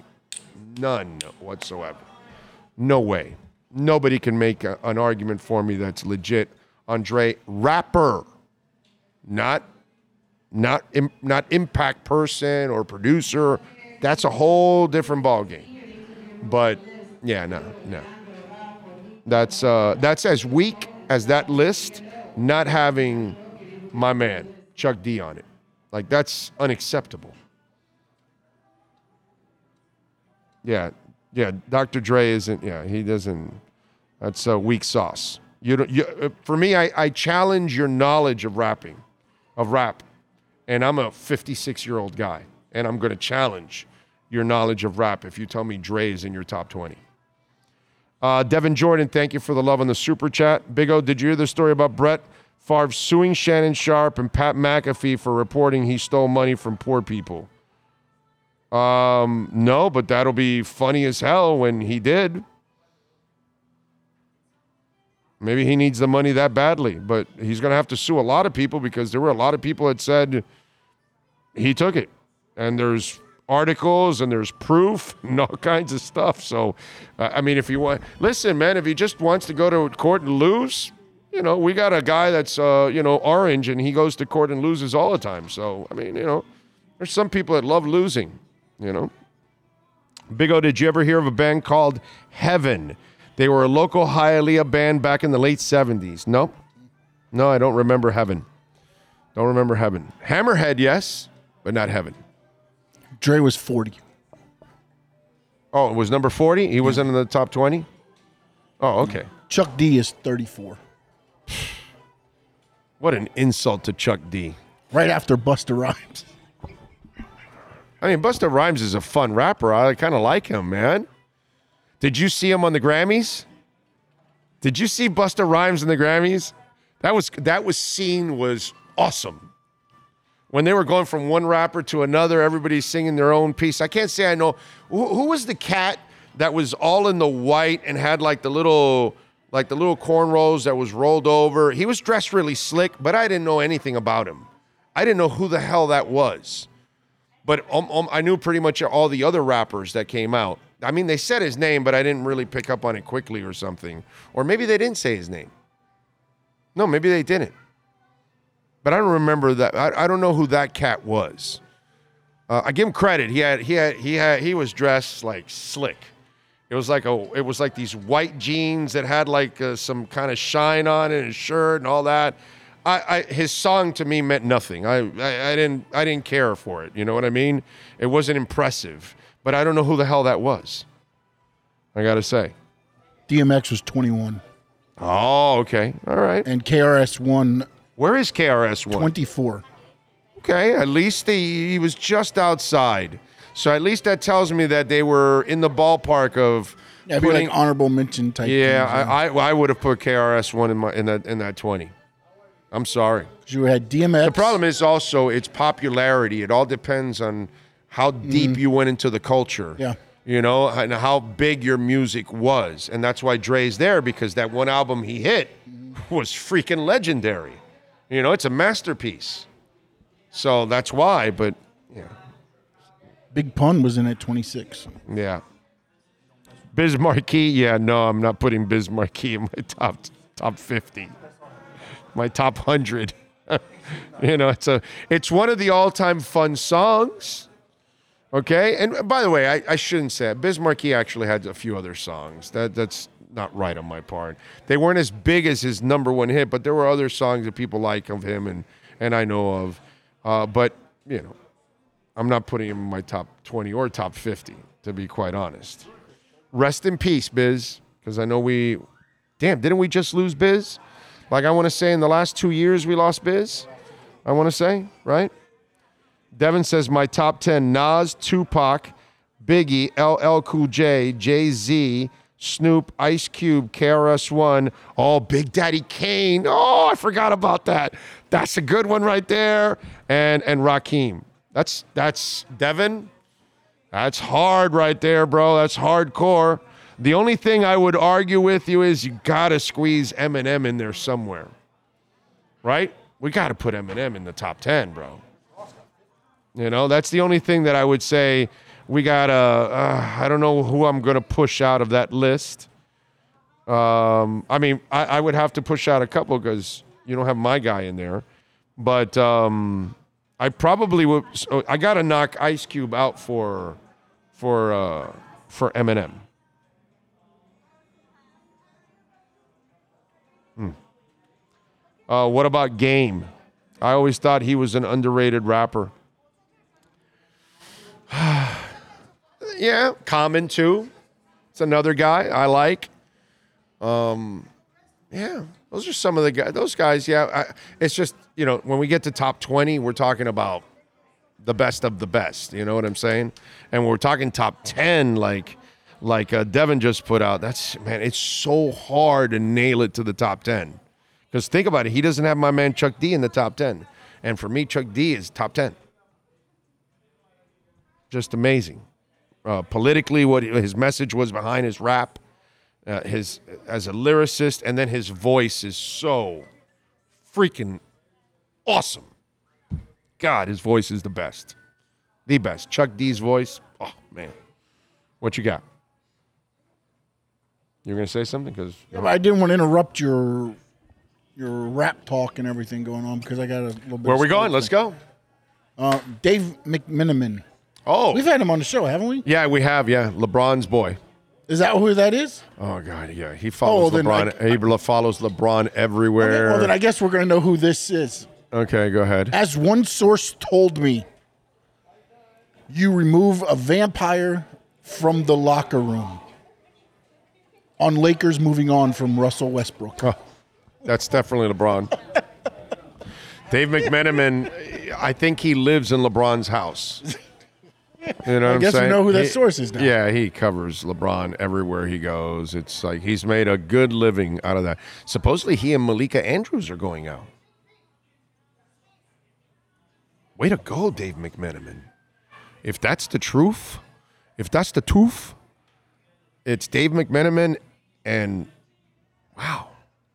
He outkicked his coverage by miles and miles and miles. Like miles. Like miles. Seriously. Malika and him? Like Malika's gorgeous. Wow. Like you would figure Malika would get, you know, if she wanted to, I'm sure, because she's gorgeous. That's that. That's I did not see that pairing together, Dave McMenamin and and Malika Andrews. That's uh, kind of weird. That one was like, wow, I know. Uh, Ludacris was great too. Yes, Ludacris is good, no doubt. Didn't Ice Cube write most of the NWA? He has to be in there just for that. I don't know if he wrote most of it, um, but I know he wrote a lot. You know, but I'm not exactly sure because remember, um, uh, Eazy wrote some stuff. Obviously, Dre. Um, so the, I, I don't know, you know. And plus, by the way, Ice Cube also did his own stuff. You know what I mean? I just I don't know how you leave Eminem out of any top 10. You know what I'm saying? Like it- it's impossible for me to leave Eminem out of any top 10. Even top 5 for most. I think. I think Eminem is like, you know, he's just one of those like Biggie and Tupac and, and LL Cool J. These are just some of the the most impactful and greatest rappers of all freaking time. You know, so I have a hard time leaving Eminem like, you know, Devin left him out. I oh that guy is just as special as it gets, man. You know? So anyway. Uh, we are out of here. We uh, thank Matt Verderame, Alan Poupart, as always, Luis de Cubas for joining us. Um, we thank Sean Stanley, also the man that masters this program every single day. We thank you as well, Will. Thank you, sir. Thank you. Appreciate it. It's my pleasure every day to do this. We thank John Brunetti Jr. We thank, of course, Frank Fiore, Steve Calabro, all the great people out here at Hialeah Park. Remember, we got boxing on the 24th. Go to hialeahpark.com if you want to get more tickets. Come on out here and enjoy the loosest slots in the state. I am not kidding. Loosest slots in the state. That is, that is documented. All right. No casino in the state has looser slots than we do here at Hialeah Park. Uh, the other thing I want you to do is I want you to keep the people in Turkey in your thoughts and your prayers. Uh, the number has risen over 15,000 uh, when it comes to the deaths after the earthquake. And what those folks are going through is just something that we would never want to experience. So if you can help, help those folks out there. If you can make a donation, but if you can, at least keep your thoughts and prayers uh, with the with the people in Turkey because nobody deserves that. Uh, we will see you tomorrow morning. We're coming to you live from high, from uh, Acura Pembroke Pines, correct?